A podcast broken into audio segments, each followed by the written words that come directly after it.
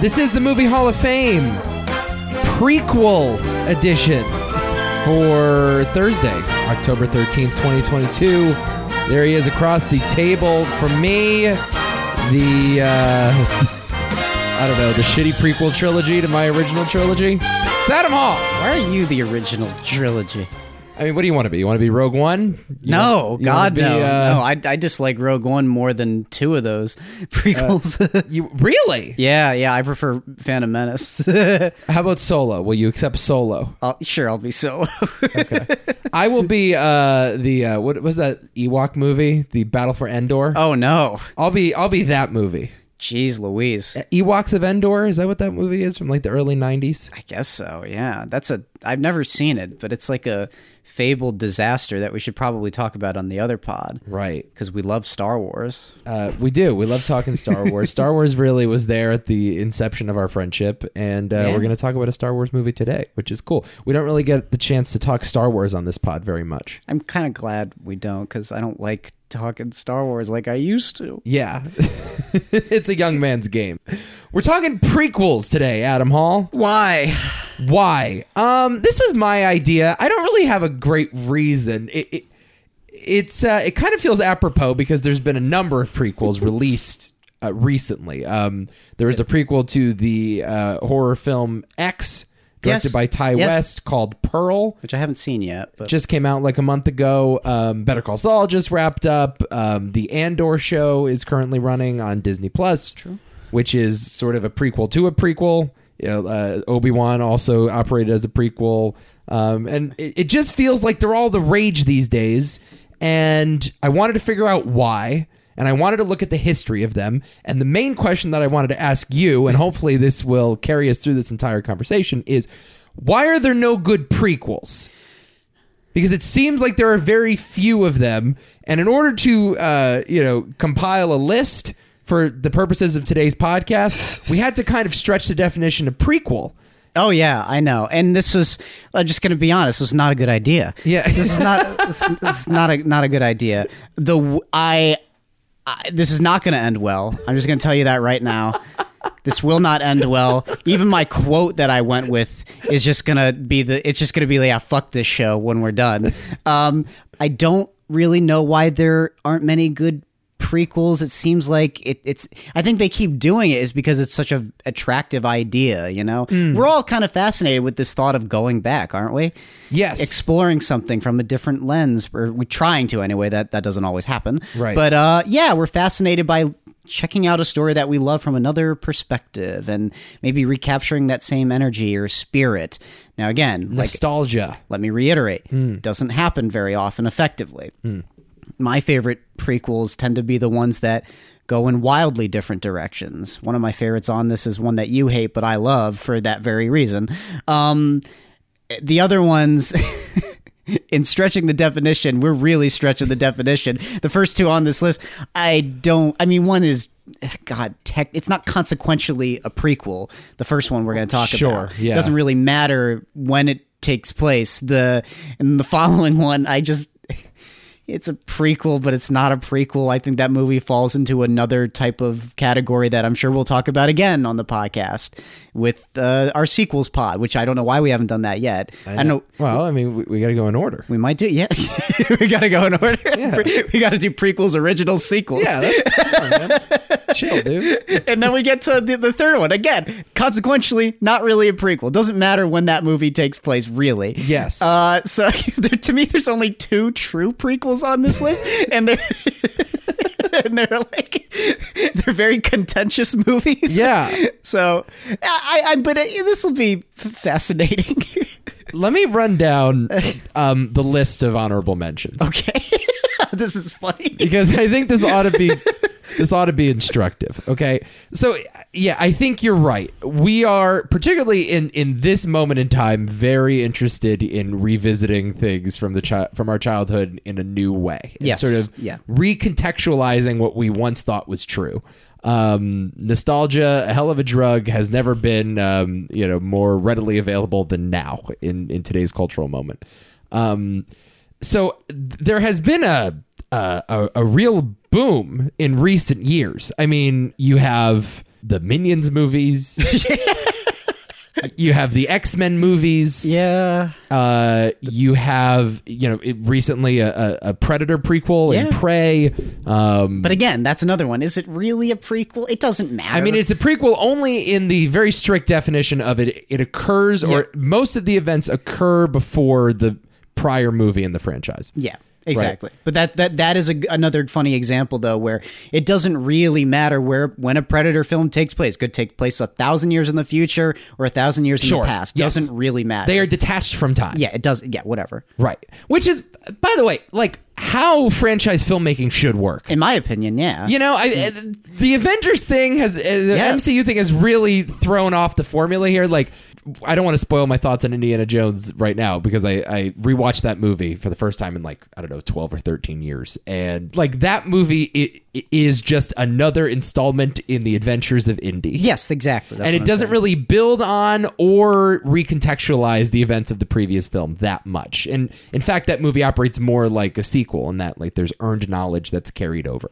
Um, but yeah, this this MCU connected universe thing where like everything has to be in continuity with one another and post credit sequences have to set up the next is it's just fucking exhausting um, and it actually makes pre- the prequels less interesting because they're so encumbered by the overarching story Yeah. so like the black widow movie for example which i did not Me see neither. uh, i imagine has to do a lot of work to elevate it from just uh, you know adventures of black widow story and sort of connect it into the larger mcu multiversal uh, thing and that's a i don't know like that's kind of like the enemy of storytelling isn't it it's kind of the en- enemy of cinema I guess. I suppose. I don't like this idea that the story never ends. That's always been my guess greater issue. It's like Right. I hate I don't like I don't know. I go to a movie primarily to like for for like the contained experience because a movie by nature is that, but these you know, movies like the the, the movies that exist within the MCU are insistent that it's not the the one contained experience it's the culmination of everything and maybe that'd be fine if it was three movies but it's 20 movies Yes. and it's and then those become so popular that you know movies over here become 20 movies and the movies over there become 20 movies and it's just like fuck Yeah. just make a television show at that point i don't know Totally. i don't Totally. I just don't care at a certain point, especially because that is you know it gets to the point where it's like okay, the story can only be so captivating for so long. yes Uh, and yeah, that's part of the reason why I kind of fell off Star Wars. It's certainly the reason why I fell off of Marvel, and I and, you know I don't know what the fuck DC's doing. Um, yeah, it, e, everything, everything, even Godzilla's doing it. Godzilla had a prequel. Um Kong Skull Island uh, was a prequel of, of sorts. Um, the Fantastic Beast movies yeah, have, Harry Potter. Yeah, yeah, have kind of, uh, yeah, just beaten that dead horse into oblivion. Um, I wrote down some more here. The, like the Fast and Furious movies, for example, there are prequels within that series, but uh, it's not really like Fast and Furious. The fourth movie technically takes place before Tokyo Drift, and same with Fast Five. nobody knows this though. That's the funny thing. Yeah. nobody knows that. So some of these things are just technicalities. Th- There's also this idea of like the soft reboot, right? Like uh, a prequel that is sort of a precursor to the original movie, but really is is more interested in setting up its own timeline. So uh, the new Planet of the Apes movies, for example, Yeah. I think are more soft reboots. Uh, the Star Trek remake from 2009 is more of a soft re- uh, reboot.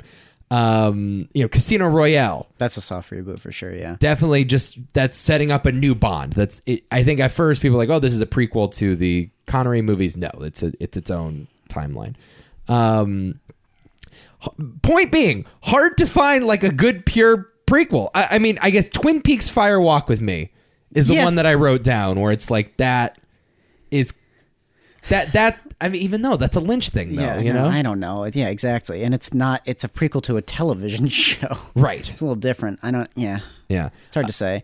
uh, i wrote down 2011's the thing Yeah, yeah. Which I don't mind. I, some people absolutely despise it, but you know, it, it's okay, I guess. Um, and and then you have just a a, a cornucopia of uh, crappy cash grabs. Yes. Dumb and Dumberer, When Harry Oh. Met Lloyd, What a terrible movie. The Flintstones in Vivo Rock Vegas, The Munsters. The Munster, sure. Talked about it on the other show. X Men Origins Wolverine, um, Bumblebee, the Transformers uh, prequel, uh, the Hobbit movies, I guess. Monsters University, not very good. Um, yeah, it's it's a it's a mystery, man. It's a real fucking mystery, and hopefully we can get to the bottom of it today. I can't wait. Do you know what movie um, is responsible for coining the term prequel? No, I don't. It was in 1979, and it was coined by the director Richard Lester about his film Butch and Sundance: The Early Days. Ah, He referred to that movie of his as a prequel. Uh, it is not the first prequel ever made. If you go back all the way to 1915, a German horror film called The Golem had a prequel called The Golem: How He Came into the World. Uh, so this has been something that it's a it's a square that uh, Hollywood has tried circling for the better part of a century now. But even if you go further back, uh, the Iliad had a prequel yeah. um, you know, a, a bunch of TV shows have had prequels and sort of cross medium prequels. Video games have prequels. Uh, It's true. Novels have prequels, but they've never really worked. what What would your one theory be if you had to if you had to pinpoint this? The, you have the issue with the fact that, I mean, everybody knows what's going to happen, so expectations are sort of forced to be met. And that's a strange restriction because while I admire like creating rules for yourself and trying to, you know, paint yourself out of a box, it's it sucks when you have to force the story to go in a, a certain direction. Yeah. So prequels to me generally feel kind of clunky, and that tends to be why. But I guess my template now is Saul, but even Hmm. Saul's a hard one to fully understand as to why it completely works. I don't know Yeah, I, I want to talk about Saul in a second. because I mean that's also a sequel. Funny enough, Also, yeah. So- also, se- I think it's kind of the only good sequel ever made. That would be my. oh, you mean pre- oh, only good prequel? Yeah, or the I'm sorry. I think that is the only one that I have seen in my entire life that begins uh, before the events of of the original, goes all the way up to the original, includes the same characters from the original, uh, pay, it pays homage and references the original, and actually enhances the experience of watching the original after you've completed it. Yeah. you know. You know, the rest of these shows, as you said, are kind of just the new adventures of Indiana Jones, or here's what the man with no name was doing during the Civil War. Eh, Whereas that one, it is a it, it follows the rules of prequel storytelling and boxes itself in, and is able to actually uh, mine drama and Out of it, and yeah. juice out of it. Yeah. Whereas, uh, yeah, the Hobbit movies are kind of just filling in the blanks.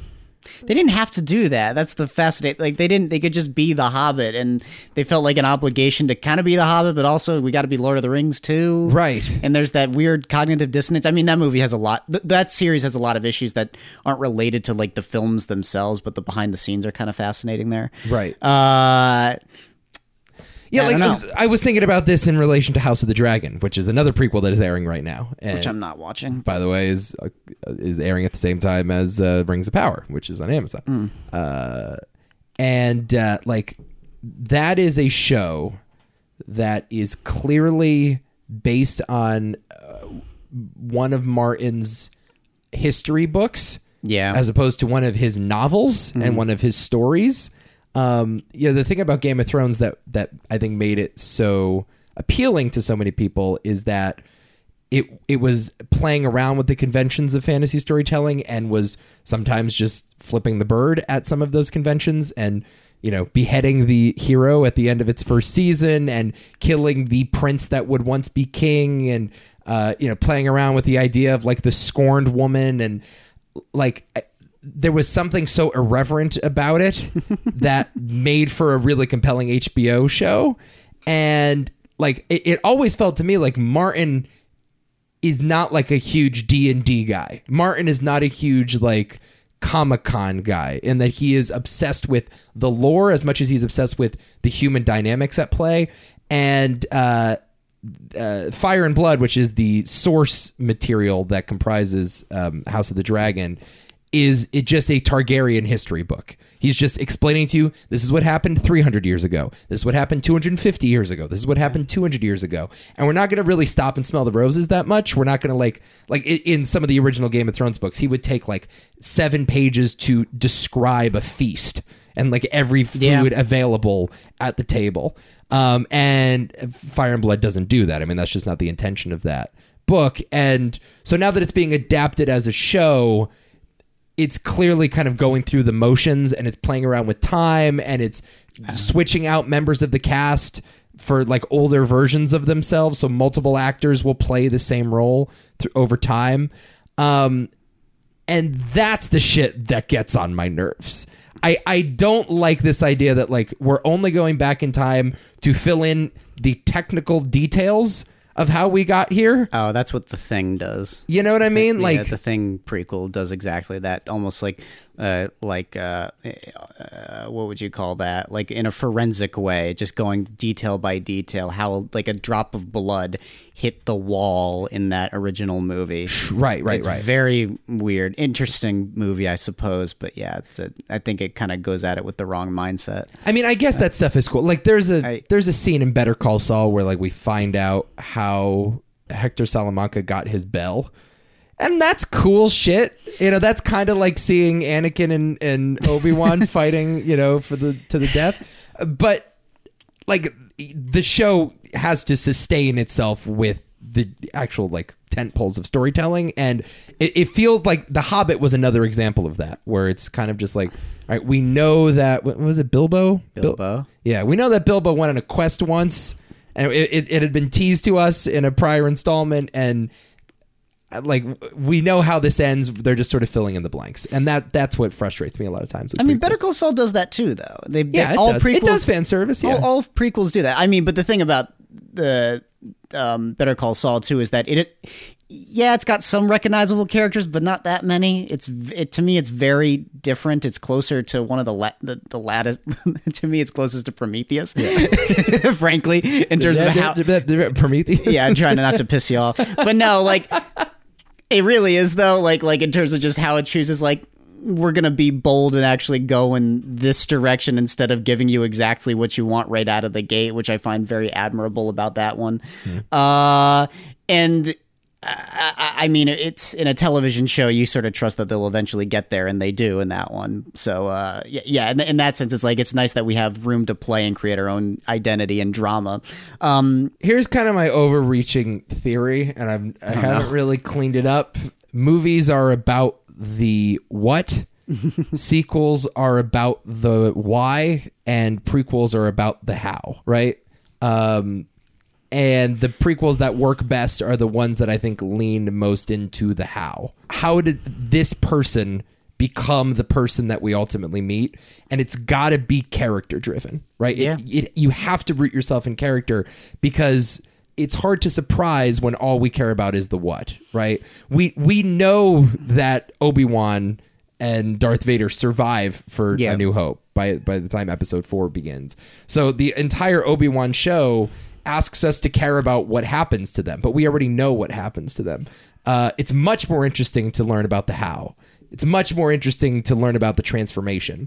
Uh, and that's the thing. Better Call Saul roots itself not in the what, but in the how. Sure. You know, how does this person become that person? Um, and so, yeah, I think the worst prequels and the, some of the less successful ones that we're going to talk about today, although I think most of them are pretty successful, are too interested in the what. Does that make sense?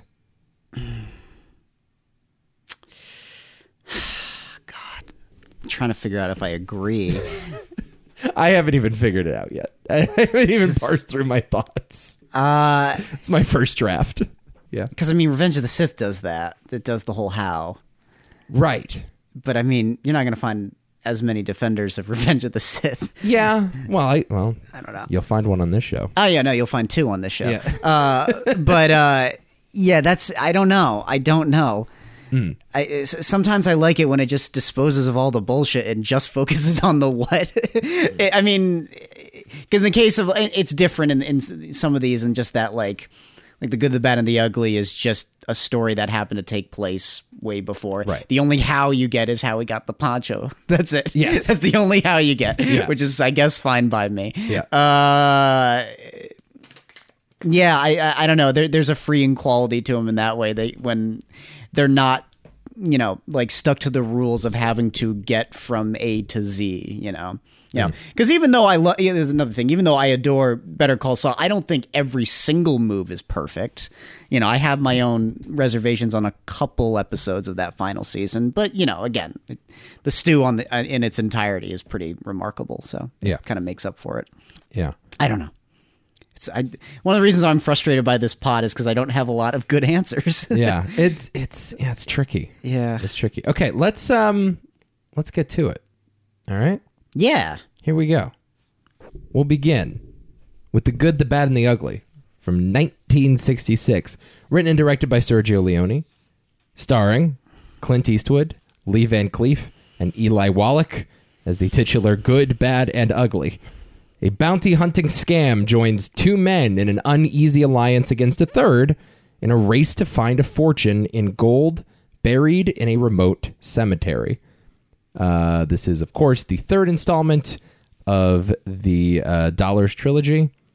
Um, but as we mentioned, because it's a prequel podcast, this one takes place before the first two. You wouldn't know that. But You, you wouldn't have really no know idea, it uh, yeah. unless you did like an extensive search of history and you realize that oh actually the other two movies take place after the Civil War during Reconstruction and this is uh, yeah during the Civil War. Um, a- again, it's it's not even really made clear in any of these movies that Clint Eastwood is playing the same person. I mean, they have different names, hence the na- uh, "Man with No Name" uh, title. My understanding that is that it's actually closer to the tramp in the Charlie Chaplin movies than it is a singular character. Yes. That's my uh, i- i- interpretation of it. It's like, yeah, this person that this director loves or this character that this director loves just shows up in other stories, jumping from from one to the other, and they're not really, you know, they're connected to one another significantly. But he's kind of an idea more than anything else. Yeah, right? yeah. He's, he's a nameless drifter that kind of wreaks havoc for money. Sort of, yeah, yeah, yeah. He's, he's the very ambiguous hero. He's not. He's called the good, but he's not really that good. No, he's an anti-hero. Yeah. All of these people are kind of anti-heroes. Some of them are just flat out fucking villains,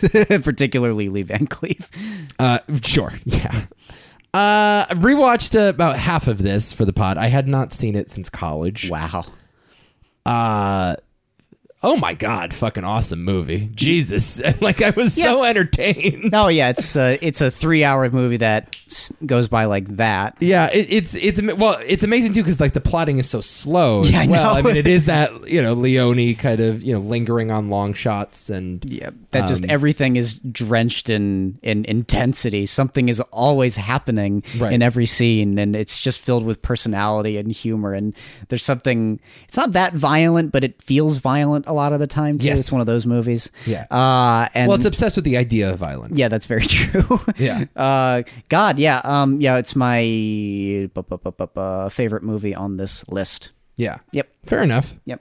Yeah. It it's funny too. Like he also takes his time unfurling the plot, which is what I I was kind of surprised by in a rewatch. Like, Longest first act I think ever. yeah, man, does the guy take his time? And I love that feeling in a movie. Like I I love the sort of the the parallel storylines that link up at the end. It reminded me of like.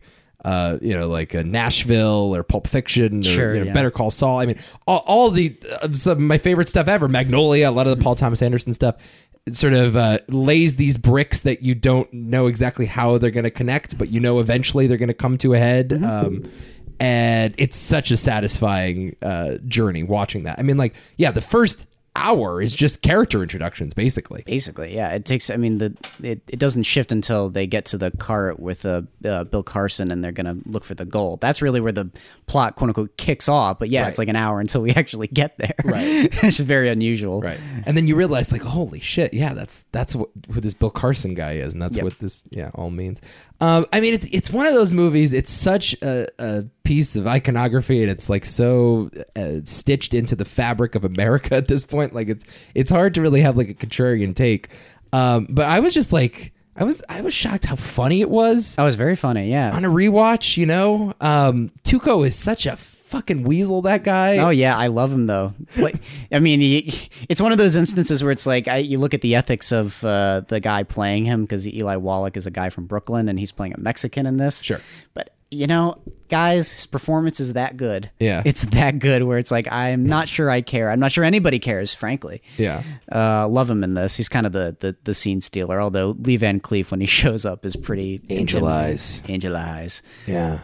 every character introduction into this is awesome and perfect by the way and i love how one kind of builds on the other in Yeah. interesting ways one is a little little more silly and over the top one is much more brooding and and disturbing than the other is this perfect blend of like i'm a bad guy but you know i'll, I'll help you out occasionally so they're, they're also very character driven Yeah. oh god Leone was obsessed with deconstructing the Western. That was his whole uh, mission statement when he made his spaghetti Westerns and kind of popularized the whole genre.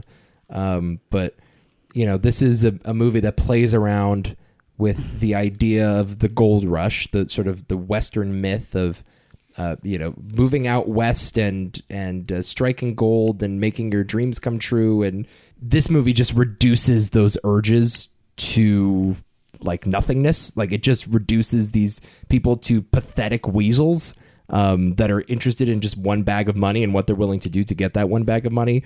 Um, and it's comically absurd, usually yeah you know. Um, and but it's nice speak it, it- it's amplified by the fact that it's framed inside the civil war uh, it's it's this great idea about you know what the West was really worth at this time, and it's it's Right. like like if I'm going to deconstruct the the West and the Western archetypes, Western stories, Western characters, what's the best setting to place that in that isn't just North Dakota?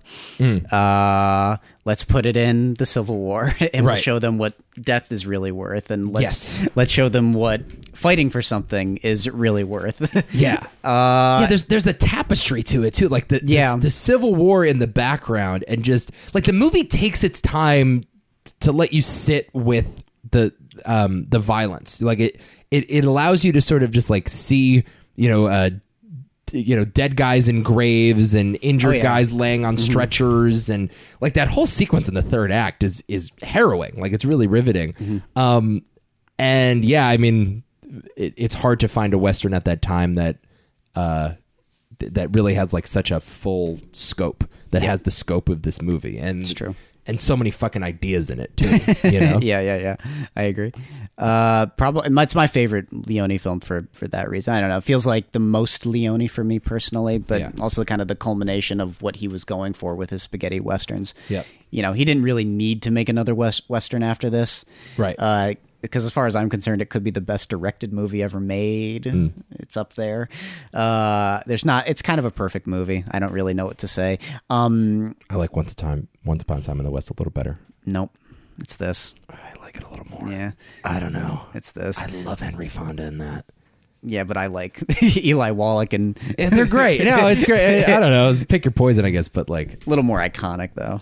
Uh, totally. Um, yeah, it's I also mean- more fun. Like like this movie's just way way way way for fucking entertaining, and I also think it has way more more to say surprisingly, which it kind of catches you off guard because it's so filled with personality and and it's just it seems like it's just trying to have a good time, especially since you set it with these characters that are really just looking for gold in a very sleazy and disposable way and then it reminds you that what like you said what they're doing is kind of pathetic when you put it in the in the framing of the civil war and then it, it sort of it actually in that way makes for a really great anti-war film and an anti-western film at the same time Right. i just think it's brilliant yeah, but it backdoors those ideas, which is what makes it so great. they're always there but they're, always, there Totally.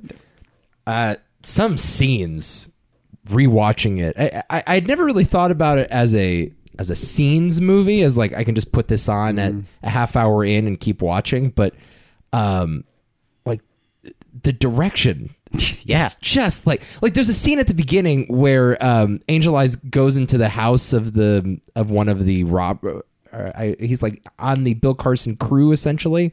Um, oh yeah and he's lo- cleaning his gun Yeah, and he and he walks into the the house. oh oh angel eye a oh Yeah. yeah I thought, this thing in clint eastwood Jeez, Yeah. no So Angel Eyes walks in uh, and uh, and he's there with his wife and his kid. And the way Leone shoots this, I mean, like, just study that scene in terms of like when framing yeah first of all, framing and building suspense. You have Angel Eyes in the background, uh, just in this fucking huge wide shot, and he takes up about two inches of the frame, and you just see his silhouette in the doorway. He walks in. That takes about five. It feels like it takes like five to ten minutes. He's growing Yes. and becoming more intimidating while this guy tries to eat. Right. Him walking from the doorway to the table. He sits down at the table. They sit in silence for another two minutes. Then they get into a, a conversation. It turns into an argument. You think the argument is done. Uh, Angel Eye shoots him, and it's th- the classic Leone, like just quick cutting, some smash zooms, Yep. um, a, a lot of close ups on the gun itself. You get to that. Then we pull out background. Sun runs down the stairs Oh God! he shoots him not even Just- looking at him It is the oh God! It freaks you out. it's chilling because it's like terrifying, oh my god there was a guy around the corner there and Mm-hmm. like the character knows it before we even know it then we cut to the wife running in and then we go point of view on the wife Yeah. who faints and then we actually the camera tips over as she's fainting I I mean, it's just it's an orchestra. It's like watching yeah. Yeah. a, it's like watching a symphony. Just was- uh, all the pieces are exactly right. I Um, was thinking the same thing on rewatch. Like this is a symphony of fucking filmmaking. he's a madman this guy but i mean he- he's so precise and like that's the thing that i love so much about once upon a time in the west is it's so precise like every cut is exactly where it ought to be and this one's a little more rough around the edges because it came first it's just by virtue of the fact that it's a it's an older movie but Barely. but yeah i mean Barely. it's it's like it's it's incredible it's incredible filmic i mean it's so inspired especially in, in regards to that scene too you're right i mean just this idea that like one of the final shots in there before we jump to the point of view perspective is you you you see lee van cleef leaving and you see the just the way the bodies are laid kind of to, in, in this perfect frame and just this kind of you get a good sense of the the wake of destruction that he's left and it's like kind of that whole scene has an arc in and of itself just by the fact that it's bookended that way Hmm. i love the power dynamic of them him just looking in the guy's eyes and just waiting for him to talk first Hmm. because that's the indication of who's gonna w- you know win this fight and the entire scene i mean as much as i love inglorious bastards uh it's the opening scene of inglorious bastards Yeah, of course it's like uh, uh, quentin tarantino needs to like i mean the, the shootout is the end of reservoir dogs yeah yeah, Yeah, exactly it's the same yeah, exactly three way shootout. Yeah. Yeah. I mean, yeah, he clearly. I mean, we don't Loves have this Quentin Tarantino without Without Good, this Bad, and movie. Ugly. Yeah, absolutely not. for the record, the my could be my favorite climax of a movie. It's, So good. just the so beautiful. Yeah. And oh, like, God, so uh, uh, mm. there's another instance where it's like the way that that scene builds stylistically, where it's very like careful, and there's not much going on. There's not even as much quick cutting, and then you know the the m- the closer and closer this guy gets to the goal, like a fucking metal detector, the camera just starts moving a little faster, and then a little faster, and the cuts start happening quicker and quicker and quicker, to the point where the camera is spinning around at like 50 miles an hour Yeah. and we're right on top of it and then we end with this great smash zoom into the into the grave and god is it is it like it's this yeah it's fantastic and then just the greatest i would say probably uh mexican standoff ever Yeah. smartest one probably Yeah. It's uh it's, a good movie. it's a, it's pretty good Is it a prequel? I guess not. I- I- yes and no yes and no yes and Yeah. no it's it's one of those Right. as, as is the next movie yes and no literally yes and no Right. Um anything else you want to say about it? I mean, it's it's it's, you know, Ennio Morricone, do we need to talk about Ecstasy of Gold? Is that even best is that necessary? no it's the best one of the best film scores ever made Right. ever ever ever ever made it's his best in my opinion Yeah. Uh, yeah. What do you want? Sure. Yeah. I mean, like it's it's one of those things though. Like it's so it's it's like it's a birthright. Like it's just something that you have in your bones. Like it, You know it. Yeah. yeah, it feels like it was always there. It's like you- And also, d- well, you're right. Just on in the fact that like everything references it, particularly with music. It's one of those uh, f- films. There's like three weird ones. It's strangely like um, I, I remember reading this one day. Like the most used um sound bites out of any movie that you get. Uh-huh. The top, I think the top three were Blade Runner, Apocalypse Now, and The Good, the Bad, and the Ugly. Yeah. Weirdly. Sure. It's a strange mix, but what what sequence in Blade Runner? people use the the tears and rain a lot, and they tend to use a lot of the um uh the the actual chimes of that movie. A lot of Vangelis music is used over and over and over again. Okay. Uh, yeah, it's an interesting one. Yeah. Yeah. Uh, good. Okay, that's the good, the bad, and the ugly. Great. I don't know. What, What do you want? Andy? what do you want? It's not it's not the most interesting again we're, i'm a broke i am a, i've said this a lot on this podcast and i, I apologize you know i'm kind of a broken record with it but you know that you can only get so interesting i guess when saying everything's kind of great in a movie you know what do you want i guess Mm. Well, it's it's not even so much that. Like I, I, uh, I like complimenting movies. I like talking about Sure. good movies. I don't like criticizing movies, but I, I I'd like to be able to say something that no one else has ever said. i try that too yeah yeah that's, Impossible with this movie. it's yeah it's very hard impossible with the next one. As a yeah matter I of know, fact. I know i know It's called The Godfather Part Two, from 1974. It's directed and written by Francis Ford Coppola. Stars Al Pacino, Robert De Niro, Robert Duvall, Diane Keaton, and John Cazale. But you knew that already.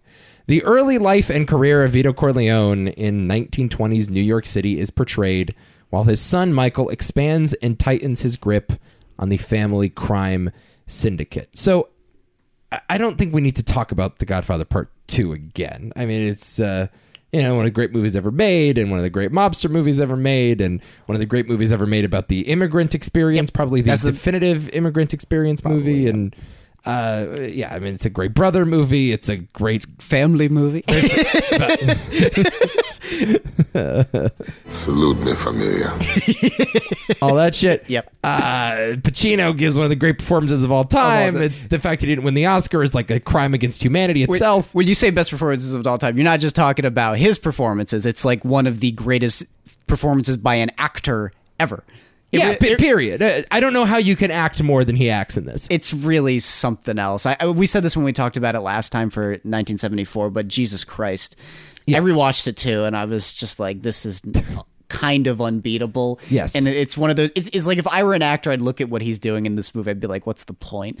Right. if I, I'm never gonna hit that. What's the point? He goes to so many different levels, and then you have Yeah. De Niro punctuating all of it, who's giving another one of the great performances Yeah. of all time. Uh, i- it's not as loud as Pacino's performance, but like, not supposed to be. no, I mean, it, it actually is. That's the masterclass in like why these two are two of the greats, and why are they? Complimentary stories. Yes, uh, but they're also they're the, the two of them are great for different reasons, right? Yes. Like De Niro is able to do the meditative stuff, and Pacino is able to do the loud stuff. Mm-hmm. And when they both go the other way, when Pacino goes quiet and De Niro explodes, it's even more of a superpower, you know.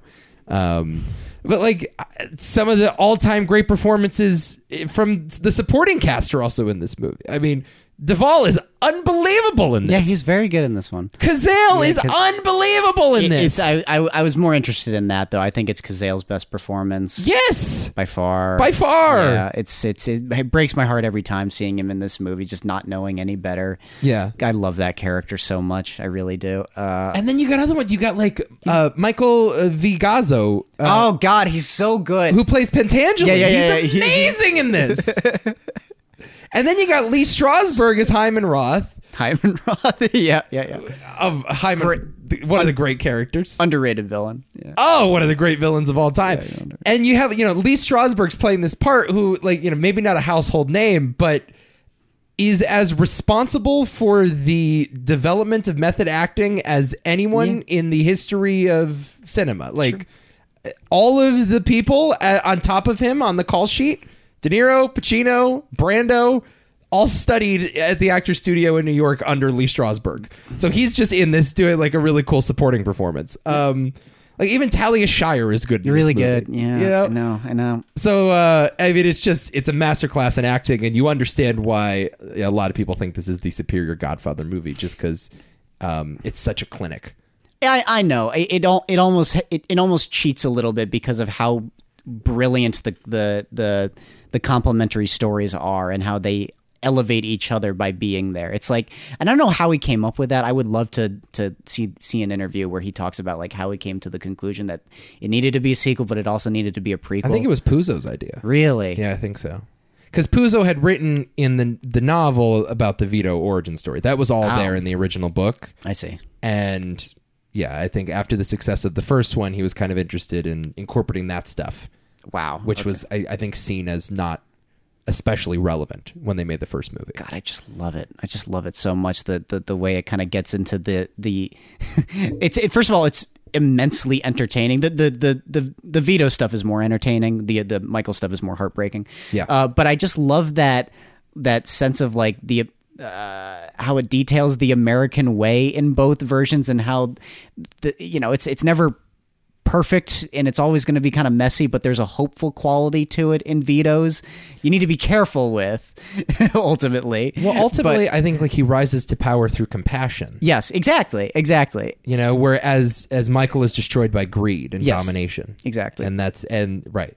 If he had learned a thing or two from his father, I mean, he would not have ended up where he ended up. but you also understand like how it could s- start with someone like Vito and, and end with someone like like Michael and how like even a dream like this because of their s- circumstances and because of their way of going about getting what they want it was probably inevitably inevitably always going to end up with Michael it's very upsetting like because it presents you with this great idea of hope only for it to, to remind you that n- no there's really no way it stays that way it's sad it's you know but again tells you like this is what you're in for when you're coming to america Yeah. uh, also, I'm curious if uh, I'm curious if Coppola ever read Dune Messiah, because like Always comes back to fucking Herbert. I'm just doesn't it? saying, I'm just saying, like Michael's arc is identical to Paul's. I'm reading Dune. I was reading Dune Messiah a, uh, a little while ago, and um, uh, I was like, oh yeah, like it's it's Michael Corleone. it's exactly Michael Corleone. I don't think that was Puzo's vibe. You don't think so? I don't think so. you you just man. don't want to believe it. No, I don't think Puzo. I don't know. Maybe. He was a big Dune fan. maybe. Uh, yeah, I, I mean, I, now in terms of it as a prequel, that's sort of what I want to focus on here for the purposes of this. It, it is obviously a, a sequel. yes. It is also a prequel. It is um, it, it is sort of the archetype for movies that have come after it. Like, uh, for example, there's a Lion King movie coming out directed by Barry Jenkins that evidently is going to adopt a similar formula, showing the rise of Mufasa and Simba's sort of reign over the the Serengeti. Fuck. Uh, Mamma Mia, here we go again. Another Yes. great American film also adopts this formula. Yes. Uh, but where I think it works here, and why I think it is definitively one of the great prequels of all time, is because it it it comments on that original film. Mm-hmm. It it doesn't necessarily uh, try to strip mine it for parts. It doesn't try to like exploit nostalgia. Um, it's in conversation with that original movie. Yeah, that's and it, true. and it deals with the cyclical nature of the original movie and this family and how you know violence in the past begets violence now. Mm-hmm. Uh, I don't think like I I, I don't know I, I wouldn't have been there in 1972, but I don't imagine if I went to see The Godfather in theaters in 72, I would I would be dying to know what Michael would do next. You know, nor would I really be dying to know how Vito became Vito. But the movie is able to be its own thing. It kind of exists as its own unique artifact. It's not it doesn't build up to the first movie. There's also that that point we were making. It doesn't like the how. It's it's almost even separate. It's still kind of right. Its own yeah, it's its own individual thing. Yeah, Yeah. yeah. you know uh, so that like that's kind of i think the brilliance of it is is its own kind of artistic statement that plays around with the timeline a little bit and and roots it in character and that's the They key all- with prequels it's it's rooted in character They, if you don't root it in character like it's it's just it's not going to work they all all of these, in my opinion, do that for the most part. I mean, Indiana Jones is you know more of an action film, but even that when it like you know when it's at its best is usually rooted in just the, these characters and these harrowing but also fun situations. yeah Uh, but The Godfather is just all character. it's just drenched in humanity. you're kind of my fredo I'm your Fredo. Who are you? i don't know i'm sunny i've been dead for five years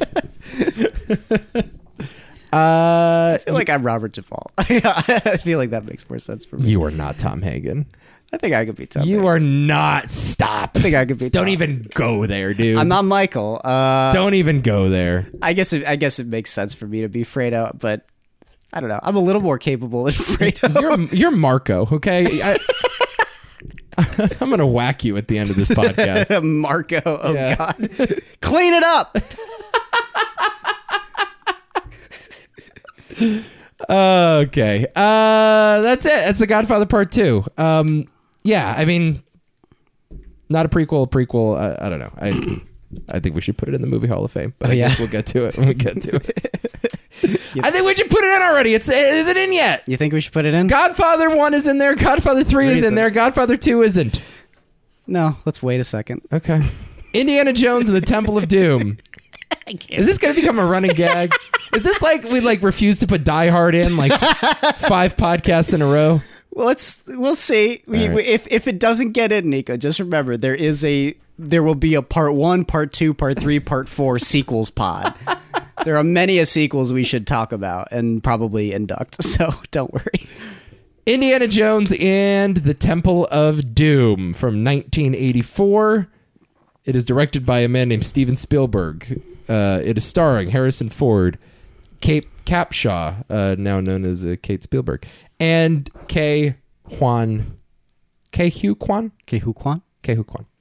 Uh, a skirmish in Shanghai puts archaeologist Indiana Jones and his partner Short Round and singer Willie Scott crossing paths when an Indian village, desperate to reclaim a rock stolen by a secret cult beneath the catacombs of an ancient palace. If it all sounds like word salad, that's because it is. Uh, this is an absurd movie. It Yes. is so ridiculous. It is known, I think, as the movie that created the PG 13 rating. It is one of two What's the other one? Gremlins. Yeah. Uh, there you go. And both Spielberg uh, produced or directed. Um, Thanks, Spielberg. yeah, like, I don't know. yeah, no. No. Actually, no. No, yeah. That PG 13 rating's troubling. Yeah, no. I, like, now every movie is PG 13. Yeah, I know, That's what's annoying about it. You know, it's like, there was a time where PG 13 movies were like this. right. You know, and I, I understand, like, again, I wouldn't, a PG, it's, it would seem weird rating a movie like Temple of Doom PG. I get it. Hmm. Uh, I would have been okay with it if all movies were as fucking bananas as this one, Yes. but they just weren't. You know, it's like, I mean, literally, they invented a rating because they didn't know what to do with this. yes, movie. exactly. Yeah. You know, that's what's cool about it. It's like PG movies are for kids, but wait a minute, this is kind of for kids, but kids shouldn't be seeing this. And No. it's like like that that's what the rating should be for. Whereas now it's like we have a movie that is clearly aimed at children, except we want to make sure adults come too. Mm-hmm. So we're gonna it's we're going to engineer something that delivers the PG thirteen rating. Like we're gonna Yeah, which I don't include one F word. We're gonna include no nudity, maybe an ass crack every now and again. Uh, you know, the the sexual content is going to be up to a certain level where the adults understand it, but the kids don't. Stupid. Yes, that that's the thing. Whereas, like, yeah, this is purely PG thirteen in that it is a kids movie, certainly, but I, I mean. Maybe it's not one that the parents introduce. Maybe it's something that the babysitter introduces. Probably, yeah. This is a movie that I didn't see it when I was a kid. Well, I mean, I I, I didn't see it when I was a little little kid. Yeah. Uh, so I wasn't at the age for this movie to terrify me. However, if you know you were of the PG age, I can imagine why this would. Because yeah, this is movie's just a little fucked up. Very fucked up, I would say. What's weird is like I'm more disturbed by it now, Now. than I was when I was ten. Even the opening, man, like where he stabs the guy with the skewers that are on fire and then he shoots it at, at nothing. Like even that moment I remember on rewatch, like, oh god, oh god, that's like fucking that's not right. Yeah. And some stuff like the the heart sequence is just purely disturbing. It's just a disturbing idea and will always be disturbing. And uh, And then what follows? I mean the whole I guess yeah, that is the heart scene where he's lowered into the lava. That's actually more disturbing to me than the heart. yes, Way more disturbing to me than the heart. oh yeah, or the voodoo doll, everything with the voodoo. doll Oh and yeah, stuff, too. yeah. It's a movie that picks at your nerves, which is unexpected. That that's the thing that would freak me out as a child because it's like not the type of thing that I would want to see as as a kid where it's like you know, there's a lot of like, you know, jackass paper cut moments in this movie, more Oh, so word, more yeah. so than you think. totally. Yeah, like the the stuff with the bugs, The like, bugs, yeah, yeah, yeah. yeah, the spiders in that hidden passageway, or just getting caught in in uh, Kate Capshaw's hair is just yeah, really chilling, but not in like an obviously scary way. Yeah, s- something about the uh, the the the the the minecart scene too, with the screeches that sound like someone's screaming as well. It's like too fast, and it's it does feel like you're actually in that thing too. But like, yeah, this movie's just deeply unsettling. Dude, For, there's a mine shaft in this movie. yeah, there is.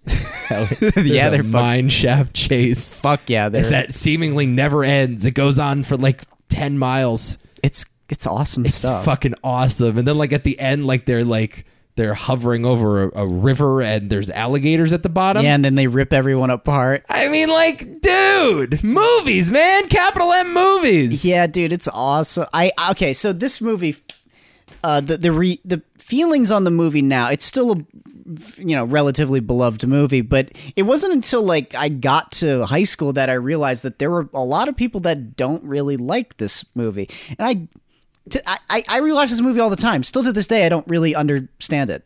Honestly, Yeah, it, it's the one that I again I watched this. Yeah, I was probably like ten or eleven when I watched them all for the first time, and this was, aside from the fourth one, this was my least favorite. Clearly, Yeah, yeah, yeah. And, and- and I don't know if it was like the horror elements. Maybe I just like was not that kind of kid. But I mean, I don't know. Like a guy's face gets melted in the first one, and that's pretty disturbing too. it is. Yeah, Um, yeah, I I think now I look back on it and I'm like, oh, this is like such like a cool genre blending exercise that uh you know that's goofy and allows itself to be goofy and fun and Spielberg's never been on drugs in his life, but this is as close as we've gotten. right which yeah I kind of love. oh yeah now like everything that i didn't like about it as a kid i like Yeah, yeah. i embrace now D- definitely i mean Yeah. I, I haven't watched last crusade in a couple years but like that movie is definitely like more polished Mm-hmm. um you know like there's i mean there's again there is still the fountain of youth at the end they're all goofy movies but this one is the most bananas and by far. yeah By that's far what the i most love about it bananas. now Yeah, I guess my own, I mean, it's another movie where I just love this the the the setting. I love these set pieces. It's got s- perhaps the most consistently iconic set pieces. I would say, if you're asking me, like like moment to moment, I think more people will think back to this movie than the other ones. yeah, uh, Yeah. i guess giant ball excluded Yeah, but that's it. Like that that's what I'm saying though. It's like yeah, you think of the giant ball and Raiders, you might not necessarily think of some of the things that follow. You, you the next thing that'll come to mind is probably the the gun. Right. The but this one is I think a lot of people remember the stupid uh floats. They remember that stuff. I, I I think a lot of people remember the monkey brains. I think a lot of people remember. Obviously, you remember the heart, and then you remember the the the the like the scene with the bugs, the spikes coming out of the floor, all that stuff. yeah Yeah. here are some of the genres that i wrote down Oh Lord. that this movie kind of dabbles in. Opening sequence, purely a musical. Yes. Purely. Like an old school Hollywood uh, Technicolor musical. Mm-hmm. Uh, the the Anything Goes musical number that Kate Capshaw performs. Um, and then you're like, what movie am I in? I Why am know, I I know. watching? Like, where's Indy? I mean, where's the hat? Where's the whip? Um, in the middle, there's a sequence between Harrison Ford and Kate Capshaw that is purely a sex romp, purely a romantic comedy. The entire idea of like, will they, won't they? Uh, you know, will you come into my room? How dare you decline my invitation? Uh, I could have been your best adventure, Indy. You know, right in the middle, like that was crazy to see. Uh, Spielberg not usually like a sex guy. Yeah. Not sure he's ever had sex in his life. Uh, stuff with the heart in the middle. Uh, Horror movie. Yeah. Purely a horror movie. Uh, and then you got all these little like Bond movie flourishes. You have like this spy movie shit with like antidotes and secret passageways. Yeah, and, that's right, yeah. Um, you kind of have like a mystery element to it. This is what a sequel slash prequel ought to be, man. Yeah, it's cool in that way. You know, you have the character, you have the vibe, you have the feeling. Let's blow it up. Let's play around with genres. Let's take chances. Let's get crazier. Um y- yeah, it, it doesn't really operate like a prequel, as we mentioned prior. It, it doesn't really tell us anything that we didn't know already. Um, but Spielberg cashed the blank check that he was given. After Oh the my original, God. You know, yeah. Yeah, yeah, yeah. it's really good. It's really fucking fun. I had a great time with it. I Yeah, was no, shocked how fun it was. It's it's it it's one it's one of the most rewatchable for me because of how fun it is. It's not my favorite, of course, but uh I I, I don't know. It strangely for that reason it, it's I think I watched this one more than I do Last Crusade, even though I like Last Crusade more. I don't know what that is. Yeah. But I yeah, I think I do.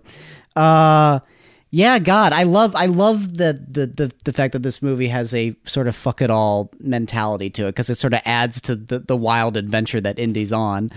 Uh you know, I don't like the MacGuffin. That's my big one of my bigger criticisms. It's like the the Ark of the Covenant's interesting and the Holy Grail's interesting. Totally. Uh, the Rocks of Shankara ever heard of those? No. No, exactly. So it's like okay, whatever. It's it, it is what it is. I will say, and a lot what a lot of people hate about this movie uh, generally comes down to character, and it's usually Willie. I- She's not good. No, I don't mind her presence for. s- I don't know why. I don't know. Maybe it's just me. I don't think she's that bad. I just think the character's kind of annoying. Yeah, she, well, she is annoying. I mean, deliberately so. Right. Uh, I yeah, and I, I don't I don't hate the character. I don't hate Kate Capshaw's performance. Uh, but a lot of people like get very very fed up with this movie for for her alone. I gotta be Right. honest though, without her in the movie, it might be slightly unwatchable in a lot of ways. There's something about the way she balances out what's happening.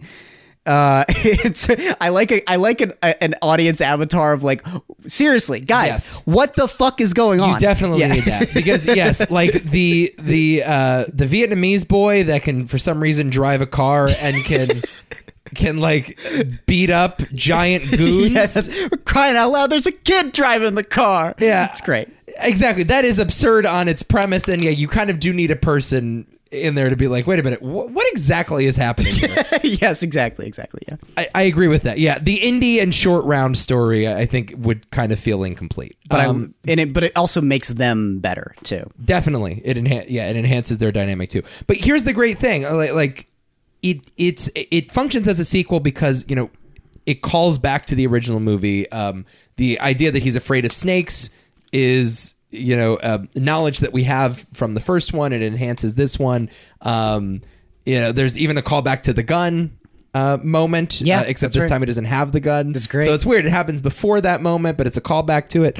Uh, Short Round is a new character. He's not like you know the kid that got uh, that that gave Indy the whip, or you know, I know- he's the guy. You know, he's the reason why he's afraid of snakes, or it's it's like none of that like origin story bullshit. Like he's just allowed to be a new character in this adventure. Yep. Um, and I kind of like that he was not like the skeleton key that unlocked the rest of the franchise.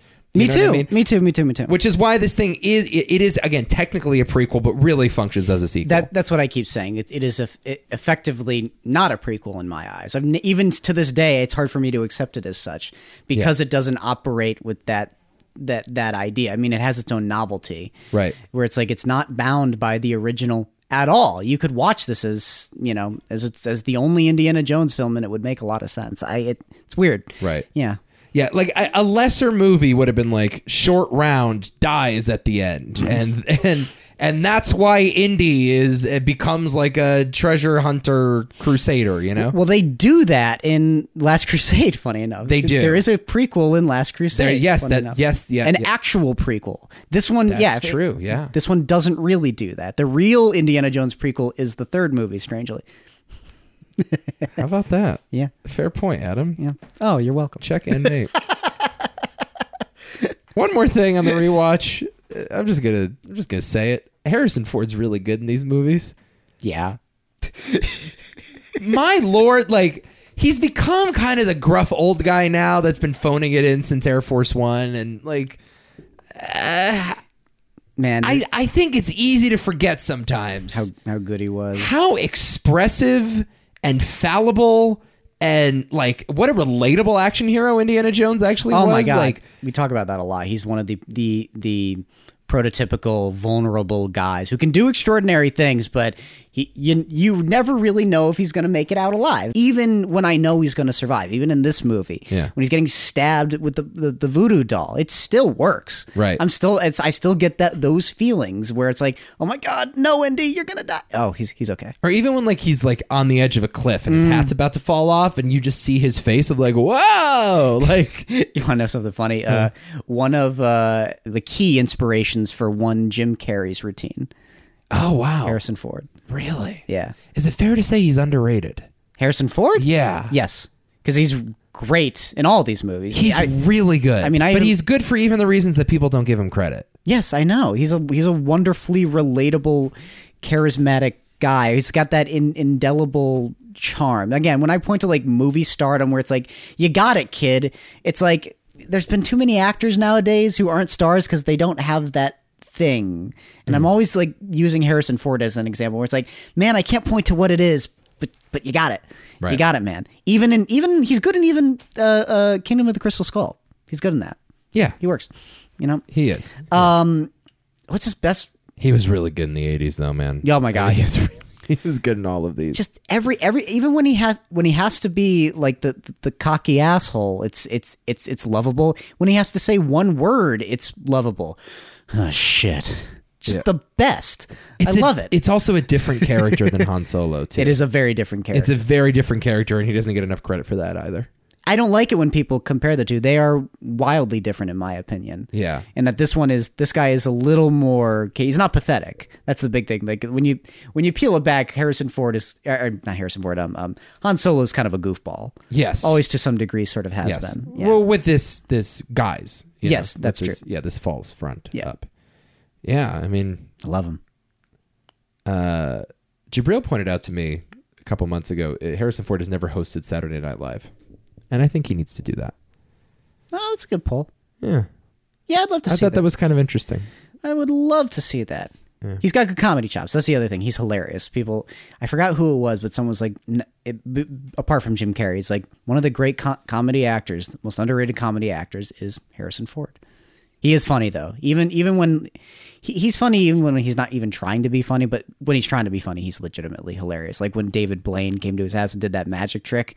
That's great Harrison Ford gold right there. Oh my god, he's so good.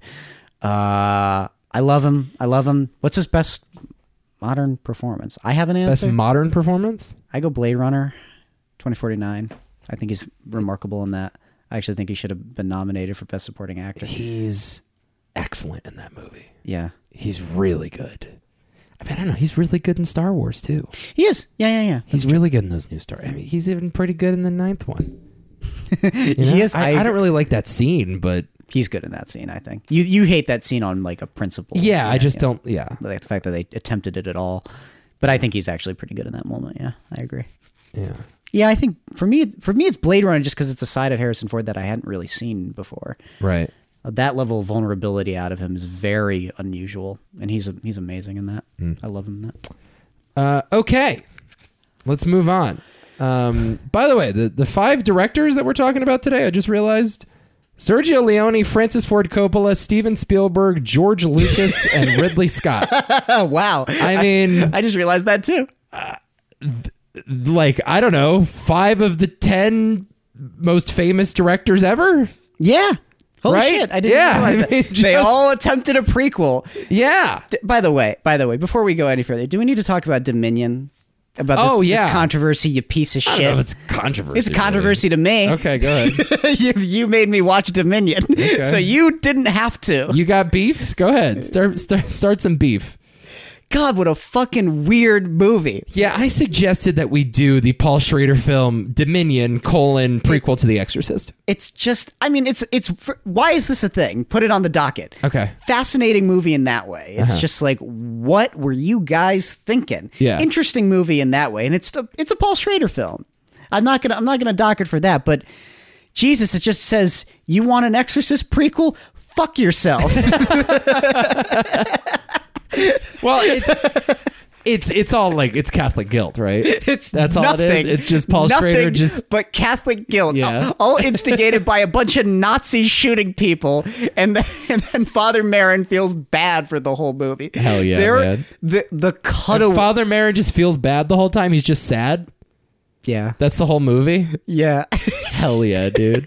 When they- Fucking Schrader, dude. when they finally. Constant Gardner coming to a theater near you. it is the silliest approach to this material I have ever seen. It doesn't give the audience anything they want. Like it's the fun. Like I, I, I w- Is it even scary? No, no, God, not, right? God, no, fuck no, it's not scary. there are so many cutaways from what you're expecting to see. You will get to the third act of the movie, and you're with the demon, and they cut away to the guy to Father Marin running away and recuperating. I'm not sure about this demon fellow. I'm not sure if it's worth it. Also, the movie doesn't look very good. I'm, I mean, it just looks like a television film. I said this before, but like the s- visual effects in this movie are worse than Deep Blue Sea. They're quite bad. They're quite bad. uh, I there there are instances where it's kind of for the scariness is going for that weird like like I, I use this example where it's like the blood is orange when it should be red, but it Yeah. being orange is almost ickier. Right. It's almost going for that at times with the way it uses the demon. God, the demon's so funny in this movie. God is the demon hilarious. It's a giant walking dick. I just have to say that the Oh. demon, uh, you know, it's it's a person, but the head of this person kind of looks like a penis to me. Yeah. Uh, maybe that was intentional. I don't know. Uh, but it's, it's just, I was kind of laughing the whole movie. I gotta see this. you can, no, I, I recommend you see. it. You My might. interest has been piqued. you I, I I think. Well, I want you to see it. I'm just frustrated that. I didn't get time. I didn't have the time to do it. But uh, yeah, It's- I, I was clearly it. It I I don't think like it uh, is as impactful or relevant as the other five movies on this list. No, and also nothing happens in the movie. Like, Right. nothing happens. I was I was fascinated by the Schrader of it all, though. and it's very Schrader, Yeah. with the Rennie Harlan sneaking in occasionally. Yeah, so the story behind that's kind of interesting, right? Like Yeah. the, Schrader was hired to do uh, a prequel to The Exorcist. He made this movie, brought it to the studio. The studio's like, "What's this shit?" Yep. They bring on Rennie Harlan to do like rewrites and reshoots. Is that right? Yep. That version of the movie is released. It bombs. And so they decide, ah, let's just release the Schrader version after all. So there's actually two versions of this movie that both exist, and you Yeah. can stream either of them. Yeah, I would recommend it I'm interested. because it's so weird. I'm curious. It is so bizarre. I might watch it on Halloween this year. All right. Imagine I just get a group of people together. Guys, let's watch a scary movie. Dominion. what again? And the title Dominion, prequel to The Exorcist. Did you know it's a prequel to The Exorcist? Well, here you go. Dominion. It's the best. Oh, good lord. Uh, all right. next on the list Star Wars colon episode 3 dash revenge of the sith don't know why i said it that way uh, written and directed by george lucas starring hayden christensen natalie portman ewan mcgregor samuel l jackson and ian mcdiarmid McDiarmid. Wouldn't be a prequel pod without at least one of the Star Wars prequels. One of, the, in my opinion, you can't avoid it. It is, it is they, they are the prequels, and they will always be the prequels. Three years into the Clone Wars, the Jedi rescue Palpatine from Count Dooku as Obi Wan pursues a new threat. Anakin acts as a double agent between the Jedi Council and Palpatine, and is lured into a sinister plan to rule the galaxy. You know the the uh, Butch and Sundance movie coined the term prequel, but this is really when the term prequel reached mainstream. Popular, yeah. Yeah. And everyone sort of uses the term now to describe movies that come before others. Um, I guess normally this conversation would start with us talking about the Phantom Menace, but we're, I don't want to. We don't have to do that. no, we decided to pick the best one. Yes, I think this is kind of definitively the best one. easily. Uh, I, I haven't met a spicy person be like this. This is actually not as good as Attack of the Clones. You know, I'd like to meet that person though. I invite them to come on this podcast if you feel that way. I might have met someone who prefers Phantom Menace. I mean, I I believe that episode two is the worst, pretty definitively. I am at that point now. I hate to say it. Yeah. I have episode nine at the very bottom. Hell yeah. Well, there we go. Yeah. Okay. Nine. yes. Very bottom. I agree now with- I am. yeah. Thank you. and then episode two. right. Uh, and so here's the thing about Star Wars and why they were able to pull this off before anyone else, really. Star Wars has something that no other film franchise has ever had before. It has a sense of promise, right? Nothing that came before it had promised as much as the, those original films set up. You know, like, think about how crazy it is I, I go see a re-release of of the original Star Wars. It's titled Star Wars Episode Four: colon, A New Hope. Oh, yeah, yeah, yeah. You're right. Think about that. Like Lucas, for whatever you want to say about the guy, you know, the guy has uh, has made some mistakes in his day, but the foresight of setting that up and the finger of the pulse that he had on uh, on culture at the time, um, knowing that I'm going to call this episode four, not explain myself. And just let you wonder what those things are, and then to set up all of these mysteries, right? Set up these twists, set up these these revelations. Luke, I am your father. I mean that that is that opens up just a whole world of questions that I think in a perfect world would make for interesting prequels. Yes. Now I don't think the movies are particularly good, but these are all questions that I demand to have answered. Like, I don't care how Bilbo got the ring. You know, I don't. They already tell you how Bilbo right. got there. yeah, I don't really care how the Targaryens lost power, but like, yeah, I care about who Anakin Skywalker was. You know, I care about how he turned to the dark side. I care about his history with with Obi Wan. Um, so you got to give Lucas credit. He really set this up well. He's an idea man. He's always been a great idea man. He and anyone who says he's an idiot, no, he made Star Wars. Go fuck yourself. Right. Just by the fact that he made Star Wars, guys. Yeah. I understand that you don't like you know what Star Wars has become. I don't blame you. I don't like what Star Wars has become. But again, I will I will reiterate: the man made Star Wars. He created like lightsabers For- and Wookiees. yeah, Yeah. the Jedi. Right. Jesus Christ. The Force. He created Darth Vader. Yeah. Uh, yeah. I I stand by this movie a lot. There's still a lot of people that don't like it at all. Still a lot of people that say, yeah, it's the best one, but it's still a complete mess and it ain't perfect. Damning with faint praise, perhaps. Yes, I know, I know, I know. Yeah.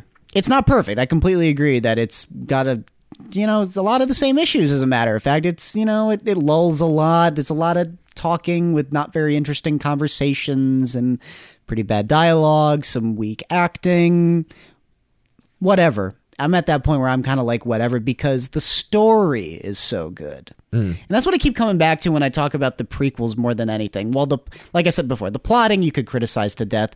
This is just an awesome story to me and a really great tragic story that I actually kind of love. Mm. Yeah, it's really good. Yeah, when you think about it, it's like uh, uh, just thinking about it, I It's not like really works. it's not fan servicey. No. In the way that a lot of prequels are, right? There's an inevitability to what happens. Mm-hmm. There's a sadness to what happens. It's kind of like Kevin Smith's line or the the line that he wrote for Clerks of like, you know, episode 5 is the best cuz it ends as a downer, you know? Like it's it's a tragic ending. It's like holy shit, like my hands chopped off, Darth Vader's my father and we're losing the war. Yep. Like, you know and um, yeah this movie uh, it's a it's a march to this inevitable conclusion and we know exactly where we're going again the what right Yeah. we know what the what is we know it we've seen the what like all we care about is the how and uh, when you eventually get there it's like yeah it's inevitable but i didn't think it would be this sad like I, No, exactly. I you know compl- like the line so this is how liberty dies with thunderous applause like great, great line. that's just really good screenwriting, man. That's just Who like a would've really thought? that's a fucking awesome idea, Who would have thought? you know? Just like watching, uh, you know, authoritarianism, the rise of authoritarianism, and yeah, that's another thing too. Like, how'd the empire get here? You They know? do well, but but they do it. st- They they do it. in a- You can argue it. They do it in a way that's almost too realistic. If that make for st- Yeah. like they do it. in a- They do it diplomatically. Sure. Which well, that very- is the problem of the first. Two I, I know, I know, I Yeah, know. right. I, I understand. Like that, that was his approach and everything. It's just like for Star Wars, I, okay, Right. whatever. But uh, but it makes sense. Yeah. Uh, but but I, you know, I'm not the only person to say this. You and I have said this a billion times, but this is what the prequels always should have been, even with the the problems that are here. Don't worry, it's not perfect, but. God, I just, I just, I just love how this movie gets to the point. At the end of the day, it's not really about, not really about how the Empire came to power. It's about the fall of Anakin Skywalker. Yes. and I love it. And I think all those elements. Well, it's about how he gets sucked into the dark side. Yeah. Yeah, I mean it's it's it's like like watching a Hitler youth like uh, join the Nazis. Like it's that kind of thing. It's like you know watching a, a young feeble mind get uh, brainwashed by authoritarianism. But just in this promise of this really like ambitious, like like promise, yeah, promising young boy who who is aspiring for great things, just be warped in the way that he is, and you know it goes beyond the scenes where he's talking with Palpatine, many of which I actually really like. Um, I have to say, like, like, it's got one of my like top five Star Wars scenes where he's he's just looking out Coruscant and Padme's looking out into Coruscant, and there's no there's there's no dialogue, there's no voiceover. They're just it's implied that they're longing for each other and that they're never gonna be there ever again. Hmm. And it is sad. It almost brings me to tears. It's Hmm. really really strong with that John Williams music in that moment too. Oh my God, is it effective? yeah, great stuff. I think this movie is a little underrated, just a little bit. I agree with that. Is it corny as hell at times? Yes. I- Is, it stupid at times? Hell yeah. Abs- I mean, uh, you killed her with your anger. is- yeah, I know. is ridiculous. Um, and it's weird. Like this movie, almost it doesn't really exist as a movie in the culture anymore, just because it's become so memed. And it's, I know, I see. it's an idea more than anything. Like the idea of the prequels are kind of like you know the the original George Lucas's original sin, and it's it- like it- it- it's hard to even consider this as a movie anymore. But when you actually do think about it as that, um, and when you actually look at the arc of this character, uh, it's pretty damn fulfilling. And, is. and It is, and yeah. that's that's the key. Like Does the work is important. Thing. it does the Mm-hmm. work and it gets there and you're satisfied. Yes. Now, am I happy that I spent the time with Jar Jar for two movies or whatever? Like, am I am I happy that I went on a honeymoon with Anakin and Padme in episode two? that is the worst shit. It's the worst. No. Oh my god, it's so bad. It's so bad. I'm not happy about that. But like, yeah, by the end of it, it, it really does. You know, like uh, like the rug and Big Lebowski, it really ties the room together. it just do just do this movie. It just do this movie and then jump into Yeah, I the wonder if hook. you could just just watch this as its own movie, and it I kind get of works it. okay. I get it. Yeah. Yeah, yeah. I mean, they're little things, but I don't really care about those other things. You Mm. know? yeah, I don't I don't it's whatever. Yeah. right, I'm fine with that. totally. it's yeah, I it's, really like it, you know. Eh, I do. I'm sorry, but I do. I've always I saw this in the theater with my mom. My mom hates Star Wars, yeah. but she really likes this movie. and you dragged her to it. And she was surprised. She's like, "What? that was good? Oh, wow." Yeah, I'm not sure I was able to articulate what I liked about it when I was a kid. Sure, I mean, I liked all of them as a kid, basically. Like, I, I, I didn't really get Jar Jar, and I was pretty bored by episode two. But, Mm-hmm. um, yeah, like I, I, I, I remember loving the final lightsaber battle. I, actually, there was a cross. There was a cross cutting. There is, yeah, between There are two lightsaber battles Yeah. with Yoda and Palpatine, which is I would say less good. It is. Yeah. Um, I- Although that that little detail with Yoda where he comes and there's the royal guards there, and he just and they Yeah. just knock out. Yeah, I that's love good Little stuff. details like that. Yeah, uh, you know, I remember the younglings getting killed and that being quite disturbing. Um, it's the first PG thirteen Mm-hmm. Yeah. Star Wars movie for right. what it's worth, um, And it makes sense. and it totally makes sense. So many beheadings in this movie, by the way. I remember, Count Dooku in the first like five minutes. I- dude, seeing that what in 2005 is that Yeah. when this came out? Yeah, I was yeah, only yeah. 10 years old. We were 10, and it's like, yeah, what? yeah, it was it's a hell of a moment for me as a as a as a movie viewer. So yeah, see, also really good theater experience, by the way. Really good theater experience. yeah. Um, I yes, I think it's good. Um, I do too. I think it's a good movie. I it is a, it is impossible to separate it from that entire trilogy. It's impossible to separate it from the entirety of Star Wars at this point. Um, but if we're thinking about it in terms of chapters of a story, which it is, uh, this is a successful chapter. I, I would, say. com- yeah, I completely agree. It, it it takes that story in a satisfying direction, tells it in a satisfying way, and that's all I was ever really asking for. Mm-hmm. I know that's a broad idea, but just just please like have that in mind. It didn't seem like he had that in mind when he was making the first two. That's for sure. Well, I don't know. Like, yeah, I mean, uh, I don't know. There's some like, why did you think this was going to be at all engaging to anybody going to see this movie? There's a lot of that. Yeah, the stuff. idea of like Jedi's as you know uh, government liaisons and tax collectors is, yeah, it's yeah, on. it tests the it tests your patience certainly. Um, but yeah, here they just you know, Mace Windu just unfurls the purple lightsaber and just fucks shit up. You know, it's good shit. yeah. All right, and then he gets his hand chopped off and then zapped. and yeah, more than that, I would say. uh, okay, finally, a 2012 movie, ten years ago, Adam Hall. I know. I was thinking about that too. Yeah. A movie called Prometheus hit theaters. It's directed by Ridley Scott, stars Nomi Rapace, Logan Marshall Green, Michael Fassbender, Charlize Theron, Idris Elba, and Guy Pearce. Hell of a cast. Following clues to the origin of mankind, a team finds a structure on a distant moon, but they soon realize they are not alone. This is, of course, a prequel to Alien. Ridley Scott returns to the franchise. Um, and I, I wouldn't even I wouldn't even consider this Ridley Scott's baby. You know, like obviously like Alien? yeah, well, I don't know. Like the, the franchise is kind of, I, I don't. It, it's become its own thing at this point. Well, like, it's- it, it- well, it had evolved away from him by the second movie, really. yeah. Well, I mean, Cameron kind of took the reins on it. Well, th- this is part, part of the reaction to this movie is, in my opinion, uh, informed by uh, what Cameron you know did way back with aliens and what people kind of wanted with their alien movies ever since because every time they tried to be a little different than aliens uh, no, most notably alien 3 Yeah. uh, people don't like it Right. they're like why aren't marines shooting these things Yes. you know Right. so you know i have a lot of negative feelings towards that i don't like it when those movies do that i think you know some of my favorite aspects of the series are in alien and alien 3 even though aliens is a better movie don't worry but when you get to like the heart of the series the heart of it that what the alien series is and what it what it's always been about in my mind yeah they exist better in these silent moments that sneak up on you without without you really knowing and tap into a, an element of Lovecraft horror that has, you know, never really been better.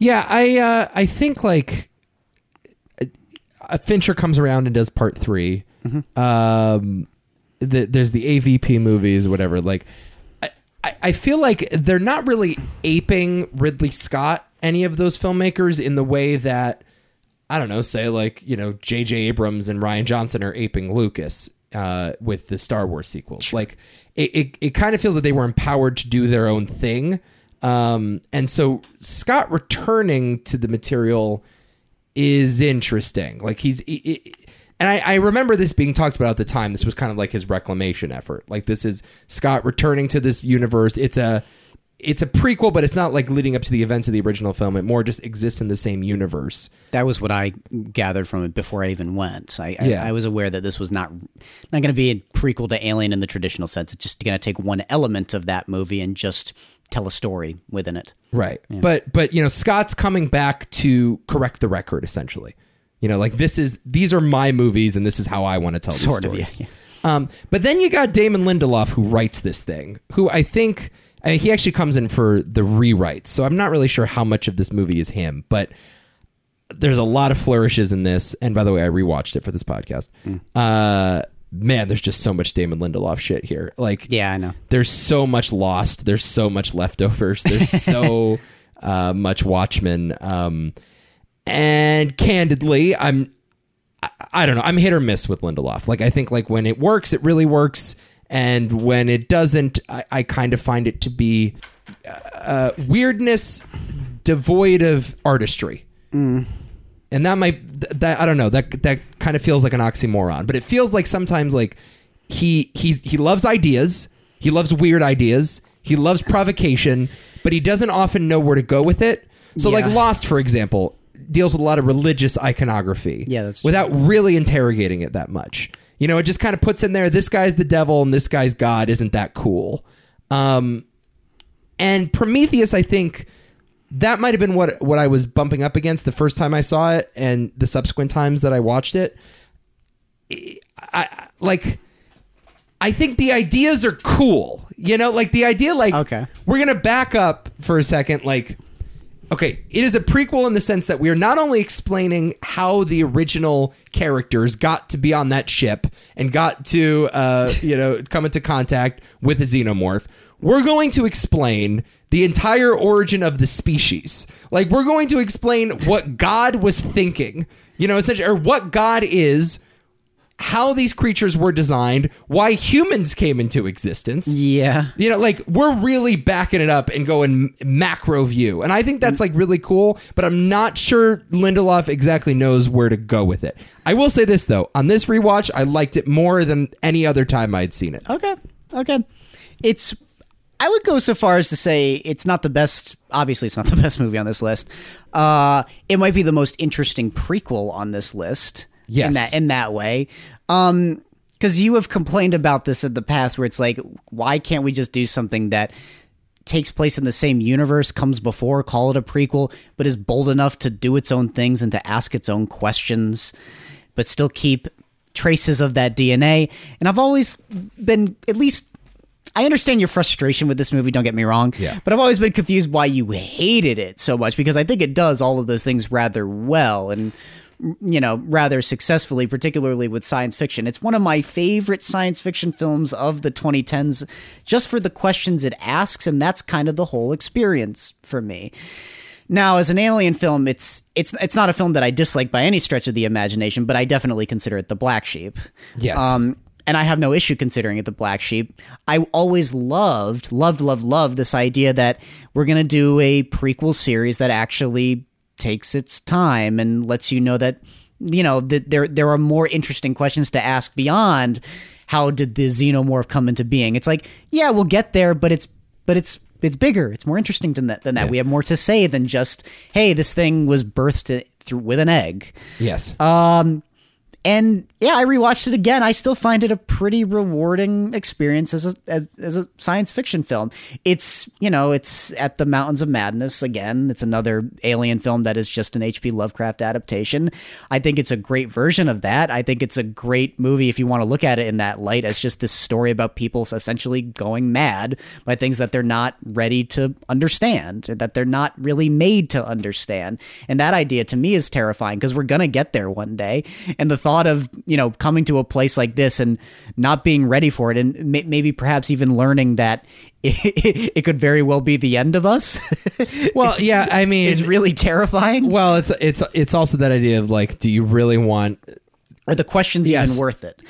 Yeah. uh, Right. it's Are you some- are you sometimes are it you ready for the answers? Are you ready for the answers? Is the, is the biggest thing that I one of the things I love so much about this this movie, and that like it was also part of the the backlash I, I thought, where people are like, "No, we want our answers," but the movie's like, "No, you're missing our point here." Yes. in a lot of ways. Yeah, and I'm not. I, I don't think I'm really frustrated by the ambiguity. I, I I don't know. I feel like Lindelof sometimes bites off more than he can chew with some of this stuff. Uh, Like, I don't even disagree with that because I don't think it's a perfect movie. yeah. Uh, but I, but it I, I've always been of the opinion that the the goods vastly outweigh the bad, and a lot of that has to do with just how fascinating the movie is to me as just a bunch of interesting moral quandaries on existence, and they're all done through character. Yes. they're all done to me anyway. I know you're probably some people are going to hate this, but they're done to me in a way that tracks. A lot of people are like, "Fuck this plot," and I'm always like, it's it's silly. I, "It can." it's all, it's quite silly. it can be silly. I know where you're coming from, but like, I don't know. Like, I, I if you pay attention, it makes plenty of sense to me.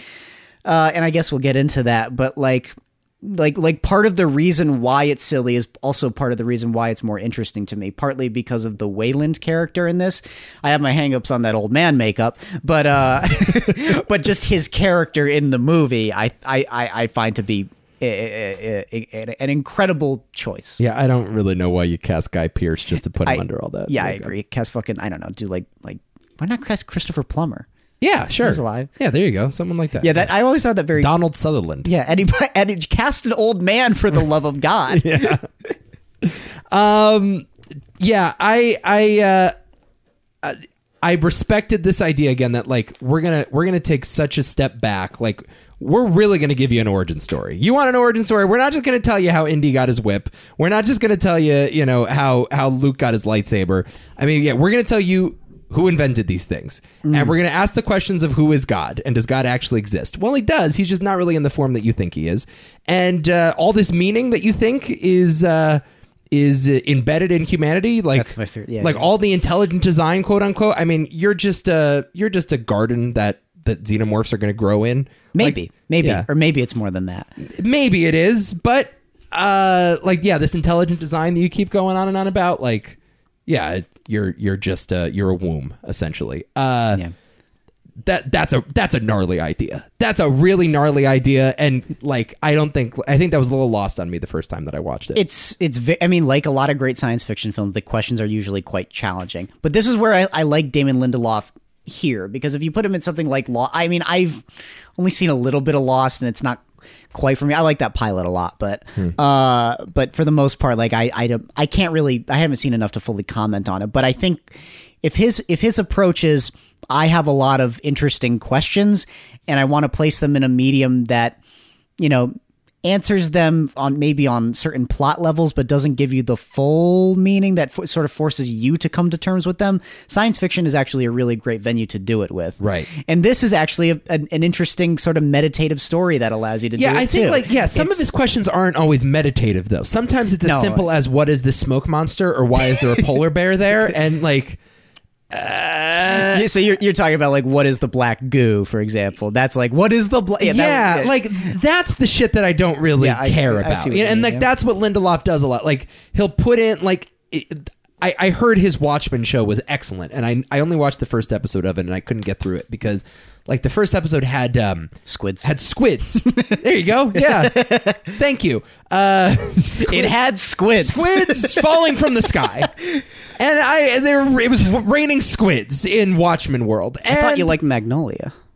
yeah, yeah, okay. Or per- perfect example though of where it works. Like, you know what I Yeah. mean? Like when Paul Thomas Anderson does that shit, it's like, whoa, like that's a weird thing to happen in a movie. I don't really need to know why it's happening, but it definitely it's giving me a feeling. It's saying something. Yeah, you it's know? that David Lynch vibe. Yeah, Yeah, it, I- right. Whereas when Lindelof does it, it's like, yo, don't you want to know why it's raining squids? And I'm like, no, not particularly. Not really. Andrew Dominic, why are you cut into black and white? It's- yeah. why is this four by three? Mm. Like I don't really need to know, and I think you're more interested in the question than I am, and you almost expect me to be interested in what in, in the answer. Um, so like I don't know. That's that's the whole Lindelof thing. I mean, he's he's an ambitious storyteller, no question, and I don't want to make it seem like he's not an artist. I mean, he is he is an artist, and he has a very unique voice, and uh, sometimes it works really well. Like there are episodes of The Leftovers that are transcendent. Um, yeah. but yeah, here uh, th- that that I think his voice was winning more than Ridley's was. Whereas in Covenant, which is a movie that I like a lot more than you do, and I think is superior to this one, Oh God, no. I- it felt like Ridley won. It, it felt like there was like a oh really? I feel. Com- I just that doesn't feel like a Ridley Scott film to me. Really? at all. Yeah, I, I have a lot of issues with that movie, partially because it it abandons all the mystery and the intrigue. It abandons what kind of makes the aliens scary. It abandons what makes this story terrifying too, where it's just Friday the Thirteenth in space to me. Yeah. Um, and the other like, I mean, al- also like it, it has like the the the. first off Friday the Thirteenth in space is Jason X. I know that. Let's be let's be clear. and it's Alien Covenant. It's not that much different. yes, it has like the same cinematography of a of a Ridley Scott film, but like again, just just but like nothing else to me. Yeah. He- he he resorted, in my opinion, to just going to like what he thought fans wanted. So he wasn't really listening to himself. He was listening to people who were critical of Prometheus and saying, "We want more xenomorph." And it's like, okay, let's. I'll put a xenomorph in there, and I will rush it to to to your heart's content, and it won't really sell. Which is why the worst scenes in that movie are with the fucking xenomorph. Mm. I hate those scenes. They do. They they they just. Oh, they're so bad. Mm. Every single moment with them. Whereas in here, uh, I'm I am more moved by just the environment in this movie and just the hostility and the It uncertainty. looks of- really good. Of it. It's really well Oh my shot. god, dude, It's thi- really well shot. This movie looks better than every movie I've seen today, short of a Villeneuve film. That's it. Mm. That is it. I agree with that. Uh, counterpoint though, yes, the best part of Prometheus is Michael Fassbender. that's true. And, Maybe. Oh come on. The best part of Prometheus is I- Idris is really good in it too. Idris is. I, I I like a lot of the supporting characters a lot. Yeah. Um, yeah. Oh, you mean the best like that physical part? Yeah. Uh, that it that is true. Although there is a how best to explain this because Com- Covenant is the the David stuff in that is totally different to me. It's a Yeah, whole. it's It's, fucking awesome though. awesome in a why is this a thing way. Okay, th- but here's the- those are the questions I'm more interested by though. Like I am way more interested in like you know what does this artificial intelligence think he is? You know, like what what does he think about himself? What- Like does he have a soul? What is a soul? Is it possible to possess it? Um, Don't you think they do that a little more subtly in this? Because they're asking the same questions. Yeah, in it my doesn't opinion. really go anywhere though. Where I, not I, I really, like they, they foreground it in Covenant in a way that I find a lot more interesting. I thought they- and it's also like weird in a fun way, as opposed to this is kind of weird in an annoying way. I find it fascinating. It's it's weird in a fascinating way. They they to me they went somewhere with it with the final line of the movie with that kind of interesting question of like like does the question even matter? And she says, "Yeah, of course it does." And he's like, "Yeah, I don't understand that." And she just says, "Well, that's because I'm a human being and you're a robot." Hmm. And just the inherent under like as the audience we get it. And I al- Yeah. and I always like love contrasting that with him, where it's like David's having that conversation with himself, whatever. I in this movie, I'm, I'm having the conversation with David the whole time, so it works a little bit better for me personally. Uh, Yeah, d- I the the I don't know if that if Covenant knows what it's doing. I I, I, I kind of feel the opposite, where it's like the, the the the forceful nature of these questions feels so awkward and weird, and like was it s- was it supposed to be a gay metaphor at times? Yeah. Hell yeah. That's all in there. Yeah. N- nothing wrong with that, but like it didn't build My to. father's gay. No, that's true. Yeah, yeah. Both of my- both of our fathers are gay. Yeah. Not that there's anything wrong Not with there's that. anything wrong Yeah, of with that. course. uh it di- I was like that that that's a fine idea too, but but like the movie didn't build to that. It just shows up and it's like, whoa, whoa, what? Whereas like I feel like the conversations in Prometheus happen a little more naturally and are, are a little more true to the characters. Hmm. Uh yeah, Covenant to me is just a mess. Honestly, I know you might say this is a mess. I on rewatch, Yeah, I no, don't know. I have a lot of fun with that mess, though. I, I I understand. I understand because we've we've grown to watch a lot of movies that way. Yeah, I have a lot of fun with it. I like the visual style of it too. It's like there's a gothic kind of like there's a gnarliness to that movie where I think Prometheus is a little more clean. Um, Feels more like Alien to me though. The- The vibe is way more- Prometheus feels more like Alien than Covenant does to me. It does. Okay, yeah, does. m- maybe I, I I don't know. I, I, again, like watching this again as a prequel, I find it actually really fascinating. Yes. I, I actually think as a document. Um, in in the in the sort of encyclopedia that is the Alien franchise, I I actually like it a lot more. Um, maybe I was a little too hard on it the first time we did a pod about it because if you remember, Adam, the first podcast Yes, it was Alien on Covenant. this podcast feed when we were movie hopping uh, was uh, Alien Covenant. for the record, I don't hate Alien Covenant. Uh, I just have uh, my my issues with it. That's that's for sure. I don't really hate many entries aside from. I mean, I don't care about Resurrection. I yeah, d- I don't. I'm not sure. I hate. I guess the only one that I'm hating, hating in its totality, if we're crossing over, is the Predator. The only one that I like really hate. Uh, yeah, no, I, I think this is an utterly fascinating movie. And again, like a lot of people, one of the great arguments that people keep make keeps making, you can't really do this. But if you look at it as its own thing, as just this individual science fiction film that asks a lot of difficult questions of you, the viewer, it's a pretty rewarding experience. And when people break down the plot inconsistencies, I'm always right there to be like, no, this is why this character did that. I love the fact that the movie hinges on just this insane man that that sort of hodgepodge this expedition together just to ask questions that he doesn't need to ask only for the u- ultimate reason to ho- hopefully get more life and what is that really worth uh, if, if you're just if you're just using it to be this person. I just love that. Uh, so it's I just God, it's to me it's just a gold mine of fascinating ideas and, and, and questions. I agree with you that they don't always pan out, and Covenant certainly really hurts this movie in my opinion like a lot of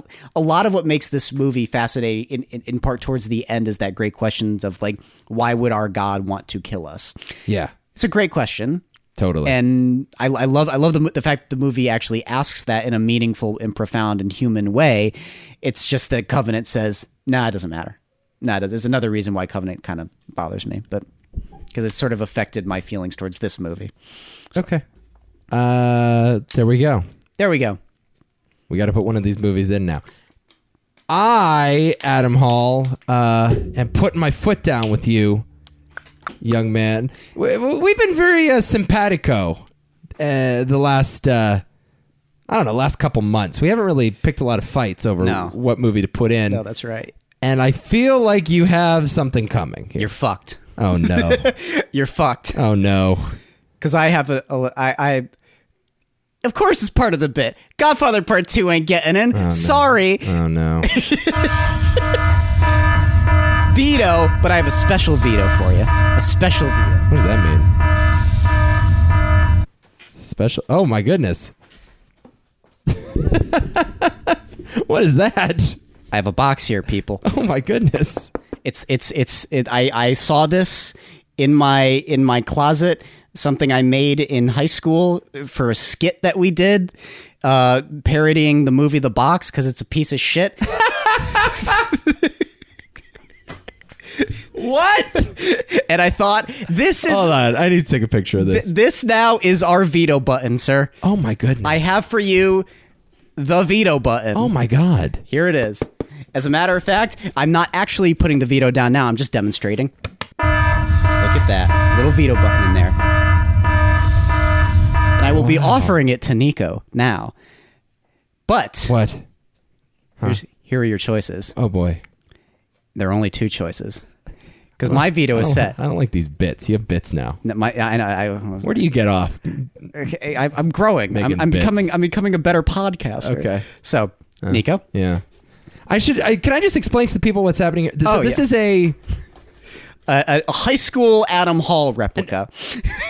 this is a. I made a lot of movie Was replicas. this for like a? This is a project, or is this just something you did for fun? This is me, uh, a friend of mine, me and Lenny Martinez. Okay. Uh, my DP for Exposition for a Murder. Great, great cinematographer, of Yeah, course. sure. Academy Award winning cinematographer. the Gordon Willis of his generation, really.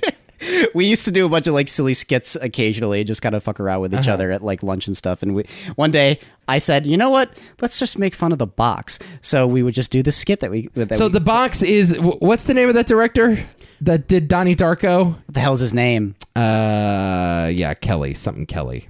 Um, the box.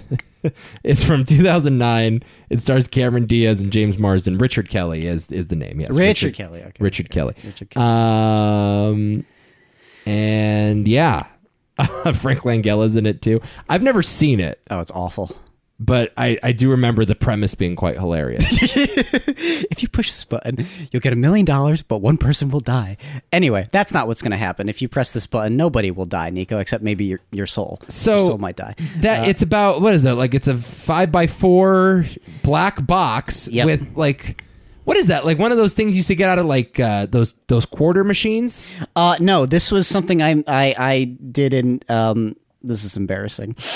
um, stories, people. late, my friend. Uh, when I, in elementary school, um, I, I did robotics occasionally, and this was the dome to cover the circuit board of the robot. So you have this little dome here covering the button. Are you aware I was in Lego League? You were in Lego League. middle Oh, school? really? So I, I'm I'm familiar. Oh, that's sweet. I'm familiar with the uh, with the hardware. so I'm not alone here. Yeah, I did some robotics as a kid. This is a robot head, a little piece of plastic to be the dome of the box. Very important. All right, so that's yeah. You cut a hole in the top. You put this little dome, and it's and inside is that an easy button? It is an easy button with a Coca-Cola bottle cap as the top here. Oh, look at that. Yeah, with a little bit of red duct tape to cover the the logo for copyright reasons. Yeah. Uh, Anyway, so yeah, it's it's a it's it's one of my my great creations, and I'm- Okay. I was happy to dig it up. All right. Um. Anyway, Nico, you ha- you have some options here. okay. and I'm offering the box now. So if you if you choose to push the button, you get Revenge of the Sith. Uh-huh. But regardless, if you don't push the button, I'm pushing it, and it's Prometheus. Wow, this is a this is a deranged game. I know. So do I have a veto? No, So then, have you given me a veto for the purposes of this, or I've given you like my personal veto, which assigns only these two films. okay, Because that's what I personally would go with here. okay? so So, your options are either. oh, I I because you want to actually put a legit prequel. yes, I do. I see. So in other words, I I can call your bluff. and put Revenge of the Sith in. Well, I, no, actually, what I can do is not press the button and, And I pu- trust that you won't push it, right? and then we can negotiate on either Good, the Bad, the Ugly, or Godfather Part Two. Or I go along with your deranged game. I hit the button, and then I'm stuck with Revenge of the Sith in the movie Hall of Fame. Or I call your bluff, and I'm wrong, and Prometheus is in the Hall of Fame. Are those the options as I see it right now? Maybe. Interesting. Okay. Wow. Um, Also, if you push this box, it will explode. what a bit. Don't Uh, you want to push the button, Nico? I mean, so I'm I'm signing off on putting Revenge of the Sith in the Hall of Fame if I press that button. it is you putting Revenge of the Sith in. I don't think that's a bad choice. and we can't negotiate a little bit of uh we can't negotiate one of the first two films. Can I give you the good, the bad, the ugly? Look who you're talking to. We live in a society. What's your counter argument to the first three that they're not actual prequels? basically. And also, they will get in. Well, I don't know if uh, Temple of Doom will ever get in, but there is. w- We haven't done a sequel pod. and I don't know why, but like you can, you can fucking guarantee that Godfather Part Two gets in for that one. Okay. It's and then I would also I'm I'm interested in the prospect of doing a threes podcast talking about the third entries because that is also another one Threequels. where it's very hard to find a good one. Even Christopher Nolan has said, "Where- "When have you ever seen a good third movie?" Hmm. A lot of interesting conversations out there. Well, I mean, much like the plot of Richard Kelly's The Box, it's hard not to press the button. I got a button in front of me. I got to press it. Press it, press it. Wow. Revenge of the Sith. Welcome to the Movie Hall of Fame. Don't really know what that bit was, but uh, If you if you did press the button, I was going to put Prometheus. yeah, in. I, I appreciate I appreciate uh, you putting a little thought into this podcast every once in a while. and you get to keep the box. I'll keep it here now. Oh, fun! Yeah, that- so how many vetoes do you have left? You have, none. You have none. I think that's. I think that's you it. gifted me your veto. I did. Okay. I'm I'm done. I'm finally done with vetoes. All right. Be careful taking that off. It's delicate. It's a, it's delicate. Uh, so there's no vetoes out there, huh? I guess not. So you and I are gonna go see Halloween Ends in theaters after this, We have time. Yep. but we have time. So how about we uh, we get one of us a veto? Oh, How about that? I mean, now we got this button here. we do. We do. We do. Right? Yeah, yeah, yeah. Oh, we're gonna play a game. Let's play a game. All right, the game is called Cinephile. um, Cinephile is a card game that you can purchase on the internet. Highly recommend you do so if you're a movie fan. Uh, we draw a name from that that deck of cards. It is the name of an actor. We go back and forth listing movies that that actor uh, starred in, um, and then we keep going until someone breaks serve. So go ahead, man. Oh, how how appropriate. Al Pacino. Whoa. Okay, Okay. I'm ready. Me too. All right. What's the name on the card? Oh, cruising. Cruising. Cruising. I've never seen cruising. Me neither. Freaking right. Yeah. Yep. Uh, okay, I will begin the proceedings with uh, The Godfather. Uh, the Godfather Part Four. Okay. The Godfather Coda. The yes, that's right. Uh, Godfather Part Two. Godfather Part 3. Okay. God, I have no idea. now. Uh, Dog Day Afternoon. Uh, Serpico. Uh, well, Ocean's Thirteen. Sure. uh, Heat. The Danny Collins. Oh, there we go. The Insider.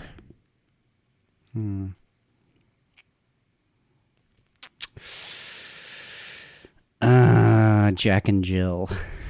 The Irishman. Oh, okay. Okay. Um, uh, the Devil's Advocate. Hell yeah, man. Yeah. Fucking banger. Yeah. Uh, Scarface. Ooh. Okay. Um, I will say then. Um, um, um, Carlito's Way. Uh, good one. Uh, Any Given Sunday. I haven't seen that one yet. Hmm. Um, uh, God, I um, what's you know, you know, he's you know, he's fucking blind. He's he's Hoorah. hoorah, uh, son of a woman. Yes, I won the Academy Award for fuck, that. okay. Yeah. She's, Um, uh, Once Upon a Time in Hollywood.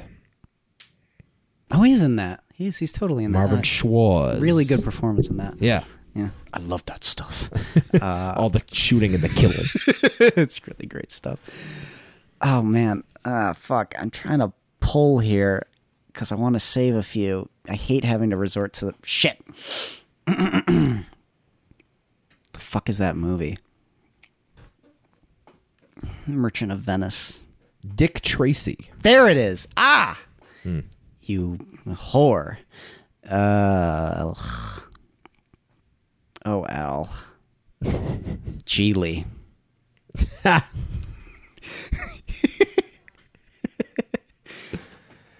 All right, now I'm. Let's see. I gotta.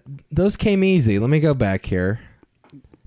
Um, I'm sure there's a couple that I missed. Um, oh, uh, Righteous Kill. There we go. Another De Niro collaboration. Oh my god, that one. Yeah, man. Oof. No, maybe I'm stumped on this. one. Oh no! Do you cave? I might. I might. Yeah. Okay. I'll let you. I'll let you have Pacino. All right, I don't there- know why, why I can't think of anything. there goes round one. All right. Uh, old Al, man. Hoorah. Hoorah. Let's see. Uh, some uh, uh, uh, House of Gucci from last year. Oh God, totally forgot about that thing. Uh, he was in that. Uh, he did some HBO movies. Phil Spector, Paterno. Um, you don't know Jack was another one. Uh, good call on Ocean's Thirteen. Uh, Insomnia, Christopher Nolan's film. Oh Insomnia. God, oh, so Uh, good. Donnie Brasco. yeah, yeah, yeah. yeah. Uh, Glengarry Glen Ross. Ooh. All right, we did. We did good. I, we missed some important ones, but still, Okay, that wasn't so bad. there we go. Should I pull a name? I pulled out one, but Oh, go ahead. Take take go. we gave it a shot. Angelina Jolie, Okay, go ahead, my friend. Mr. and Mrs. Smith. Salt.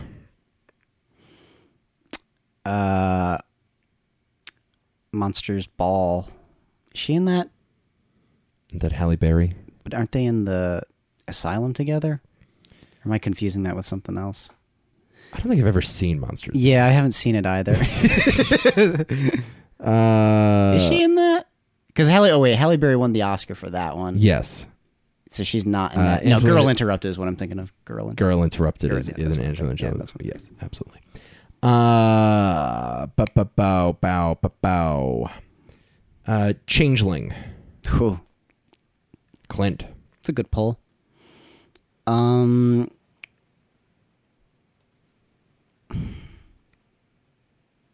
She was just in a movie that I didn't see, the Taylor Sheridan movie, which I know you saw. so I don't fucking know what that thing was. Uh, God, God, this girl hasn't done nearly as much as you'd think. Wanted. Those Who Wish Us Dead is the Taylor Sheridan movie. Taylor Sheridan movie. Okay. There's another recent movie that she's in. Eternals. Yeah, yeah, there it is. Uh, what was that movie she did with uh, with Johnny Depp? Uh, is it the Italian The Tourist? Is that what it is? The Tourist? I- Is she in that?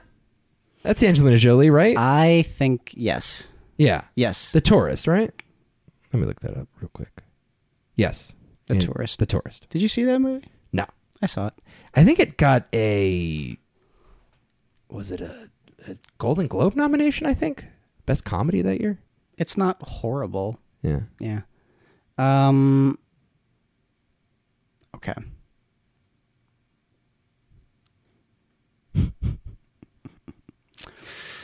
Uh, Kung Fu Panda. She in the second one? I don't know. Uh, I will say Maleficent.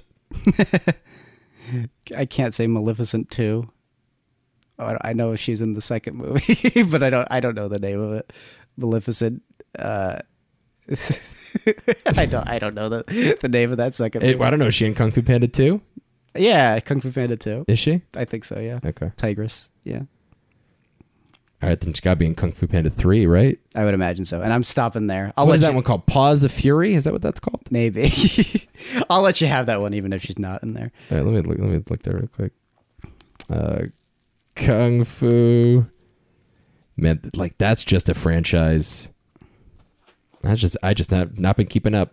Uh, yeah, she is in Kung Fu Panda 3, but it's Okay. just called Kung Fu Panda 3. Okay. Yeah. All right. All right. All right. There is also a Kung Fu Panda 4. Kung Fu Panda 4. And she is also in that one. All right. and it is coming out in 2024. Well, then that one, Kung Fu Panda Four. Uh, Mal- Maleficent uh, colon Mistress of Evil. Oh, I saw it was like Origins of Evil, Evil of Evil. Uh, I don't know. Uh, okay, um, Shark Tale. oh man, a lot of animated ones for old Angie. Yeah, th- she's a she's a tough one. All right, she made that movie with Brad Pitt before they got divorced, and they were like by the beach a lot, and they fought on the beach a lot. That was like the whole plot of that movie. Um, Oh God, I have no idea what. Oh, what was that called? It was like the sea. We're angry by the sea. Divorce at the sea. Something like that. Heart of the ocean. fucking by the sea. Uh, it was that, a lot of all those things I think happened. That was like the whole movie, and they got they fought on the set of that movie, and that was it. Did she direct it? Uh, she did direct. Um, what was that movie? Uh, Invincible or Unbreakable, Oh, Unbreakable. or Unbreakable, but Yeah. I don't think she's in it. she is in the first movie she directed. I don't remember the name of that one. I always forget. I for, totally forgot the name of that thing. I'm gonna let you have Angelina Jolie, Adam. I have two more up my sleeve. Then I think you got it. You're giving it to me. I'll give it to you. You can All right. have it. You can have old Angelina. Who else? What did you have in the in the? All right, bad strategy because I was going to say Tomb Raider, and if you were smart, you Ah, well. would know that there is a sequel to Tomb. Do you know the name of the sequel? The Absolutely not. Cradle of Life. Okay. Okay. um, Beowulf, Oh my gosh, she's in. I forgot about fucking Beowulf. the Good Shepherd. Um, yeah, of of course. Yeah, the Tomb Raider movies. Um, yeah, Gone in sixty seconds. Oh yeah, she is in The that. Bone Collector. Oh, I don't mind the Bone Collector. Okay, one more. One more. Yeah. Oh, this breaks it. This Shit. breaks the tie. All right, all right, all right. Let's. Rubber match. Ugh. Uh, no, What was it? Julie Christie. Oh. no. No, we, I hate it. No, no, no, no. Go away.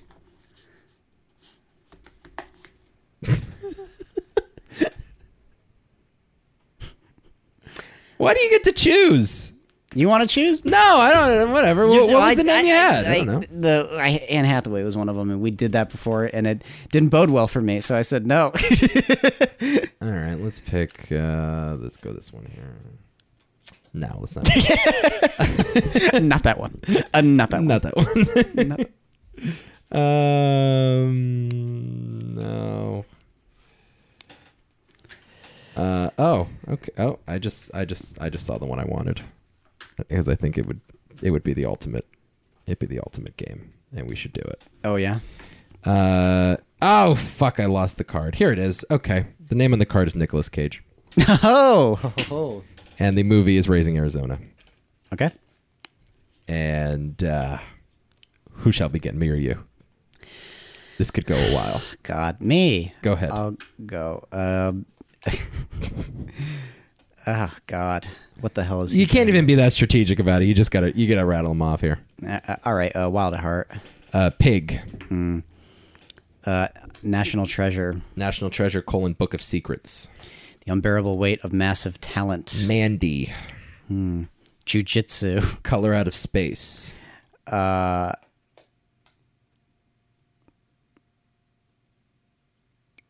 Vampire's Kiss.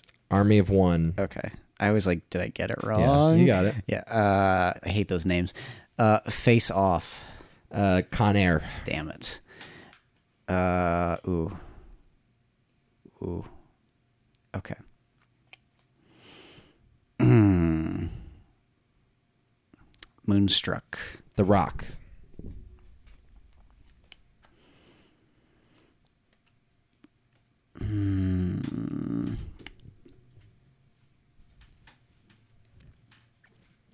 Willy's Wonderland. Hmm. The Weatherman, Lord of War. The Wicker Man, Ghost Rider. The Family Man, Ghost Rider Spirit of Vengeance. Uh, he played a lot of men in a lot of movies. Uh, Bad Lieutenant, Port of Call, New Orleans. Oh, good one. Good one, good one, good one. Oh, boy, oh, boy, oh, boy. I'm thinking of the shit that we've done on this pod. We've done a lot of them. Um, Uh, We've, into the- we've done months and months devoted to Nicolas Cage movies. I know, I know. Uh, adaptation. The Crudes,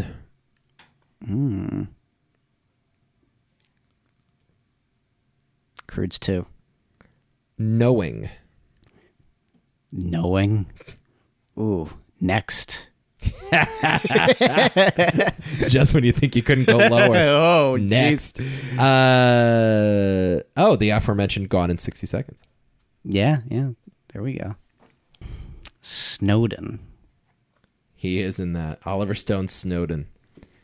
Have you said leaving Las Vegas yet? No, Well, there you go. He won an Oscar for that one. that's true. Don't know if we remember that.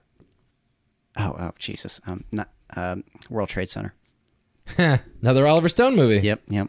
Uh, Peggy Sue got married. Oh, okay. Mm. Coppola. Never seen it.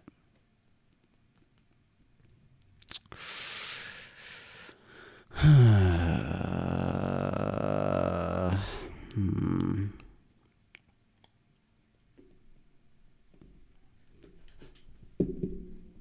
Into the Spider Verse. Now we're getting to it, Adam. Now we're getting to it. Not losing this one though. uh huh. Okay. Uh, roar. Is that what it called? Roar was it or Wild? Was it called Wild? Roar, right? Called Roar. It was a movie about him in a jungle fighting tigers and shit. It's definitely called Roar. Let me double check that. It's definitely called Roar. He's in it. It's from like 2018 or something. Maybe it's not called Roar. Is it called Roar? Or Wild? Or Rage? Something like that? Rage! Not the one I was thinking of, but Rage! Yes! The, the Indianapolis Uh, Mom and Dad. mom and dad. Yes. Snake Eyes. There we now we're fucking getting somewhere, Adam. Uh, eight millimeter. Damn it!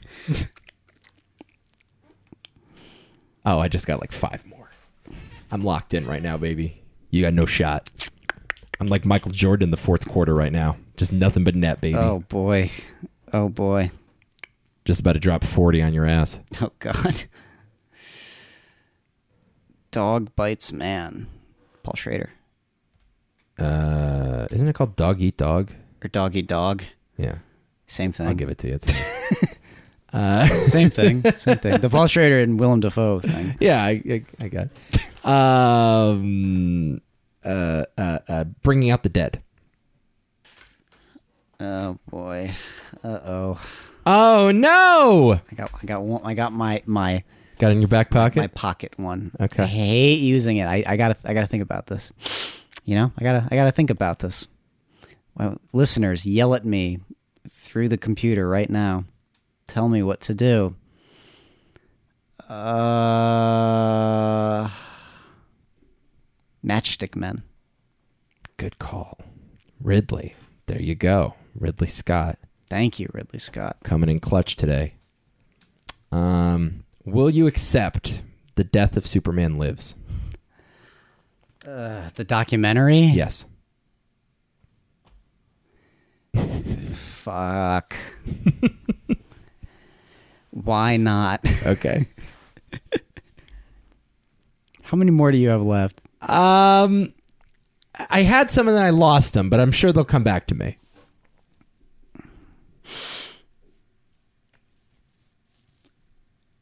Rid- Ridley Scott.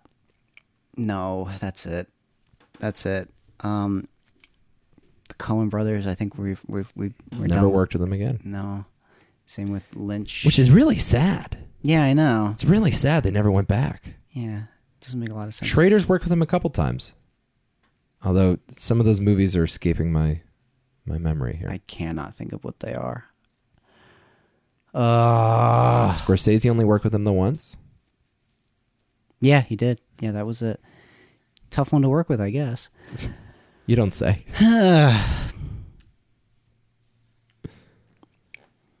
Fuck, what am I missing? What am I missing? Okay. I don't know what this falls under, but I guess technically Grindhouse. Because he was in one of those fake trailers. Okay. All right. Fair enough. Yeah, that's that's its own movie. Yeah. Oh boy, Adam.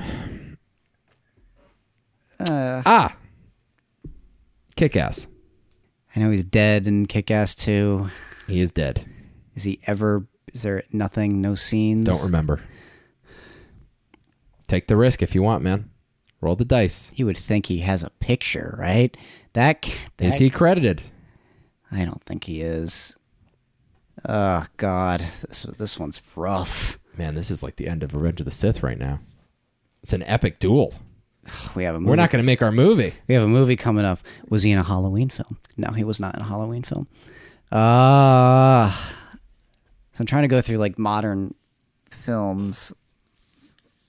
Uh, Go through all the references that were in Unbearable Weight of Massive Talent. You know? Wind Talkers.